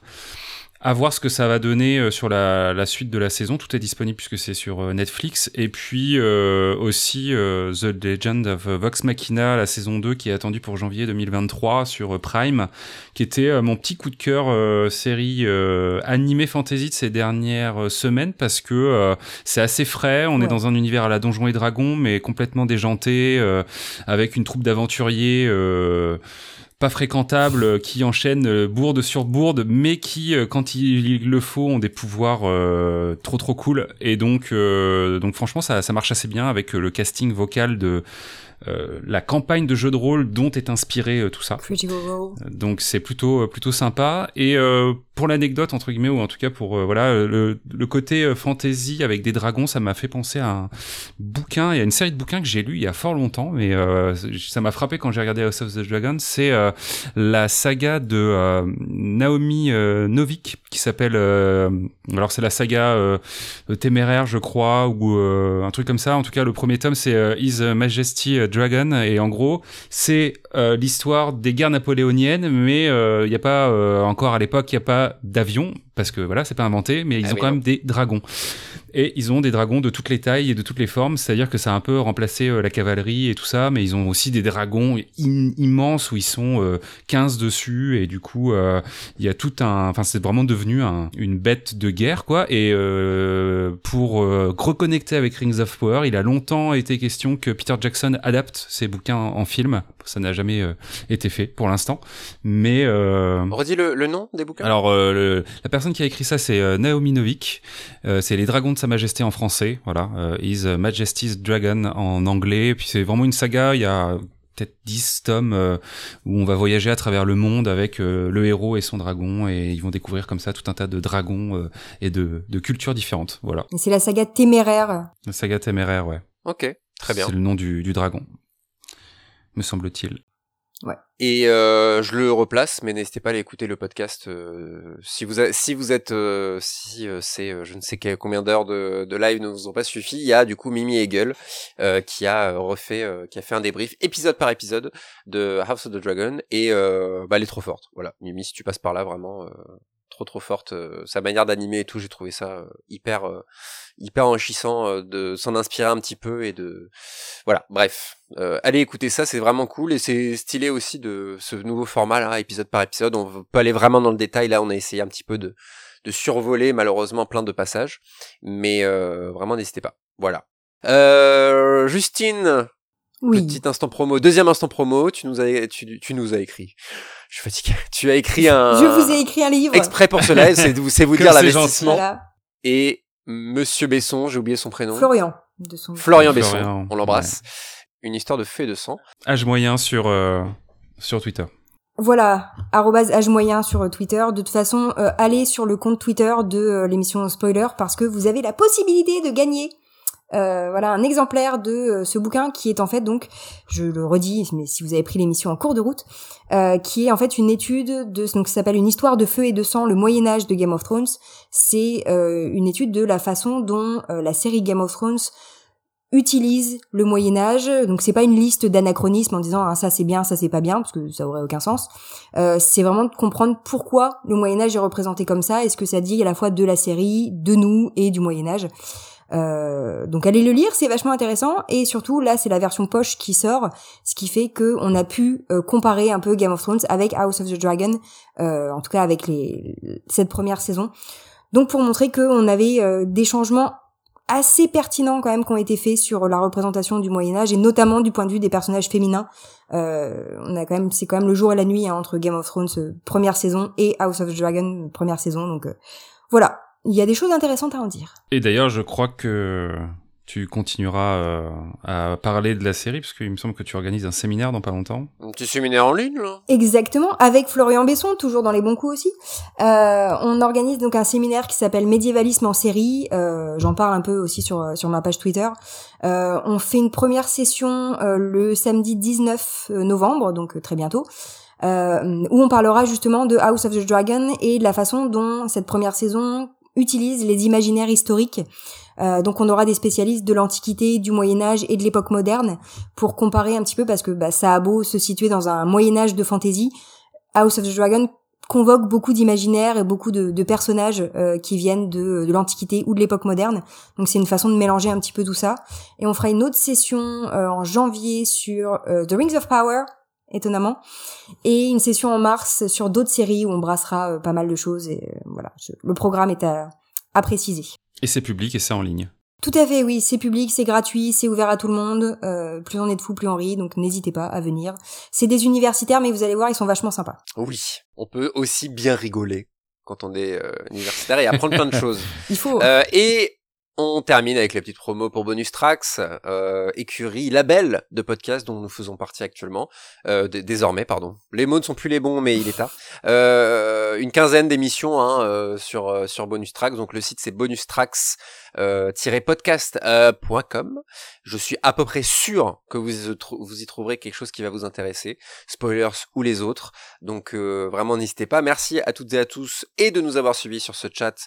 je vois du fan loup, je vois du, du à la tueur, je vois Rosen Talk Show, vraiment merci à toutes et à tous d'être passés, c'est vraiment adorable. Merci évidemment à Pépé qui a géré d'une main de maître euh, la technique de cette émission, dans l'ombre, en coulisses. Euh, Pépé, si tu es là, euh, tape trois fois. et euh, c'était un peu chaud ce soir, c'était très très chaud ce soir. Euh, c'était un plaisir en tout cas, et euh, n'hésitez pas à mettre 5 étoiles à Spoilers sur vos applis de podcast, ça fait toujours plaisir. sur Spotify, on a pas moins de 11 mhm. personnes qui l'ont fait, et c'est peut-être que 11 personnes pour vous, mais pour nous, ça veut dire beaucoup. Donc n'hésitez pas, c'est euh, peut-être le meilleur moyen de nous soutenir, avec évidemment un petit partage sur les réseaux sociaux de cet épisode. C'est euh, voilà un énorme soutien encore une fois, donc euh, n'hésitez pas. Merci Justine, merci Guillaume, merci Briac, merci le chat, merci Pépé, et on se retrouve très vite sur Spoilers. À bientôt. Merci CHP, salut. Bisous. Salut.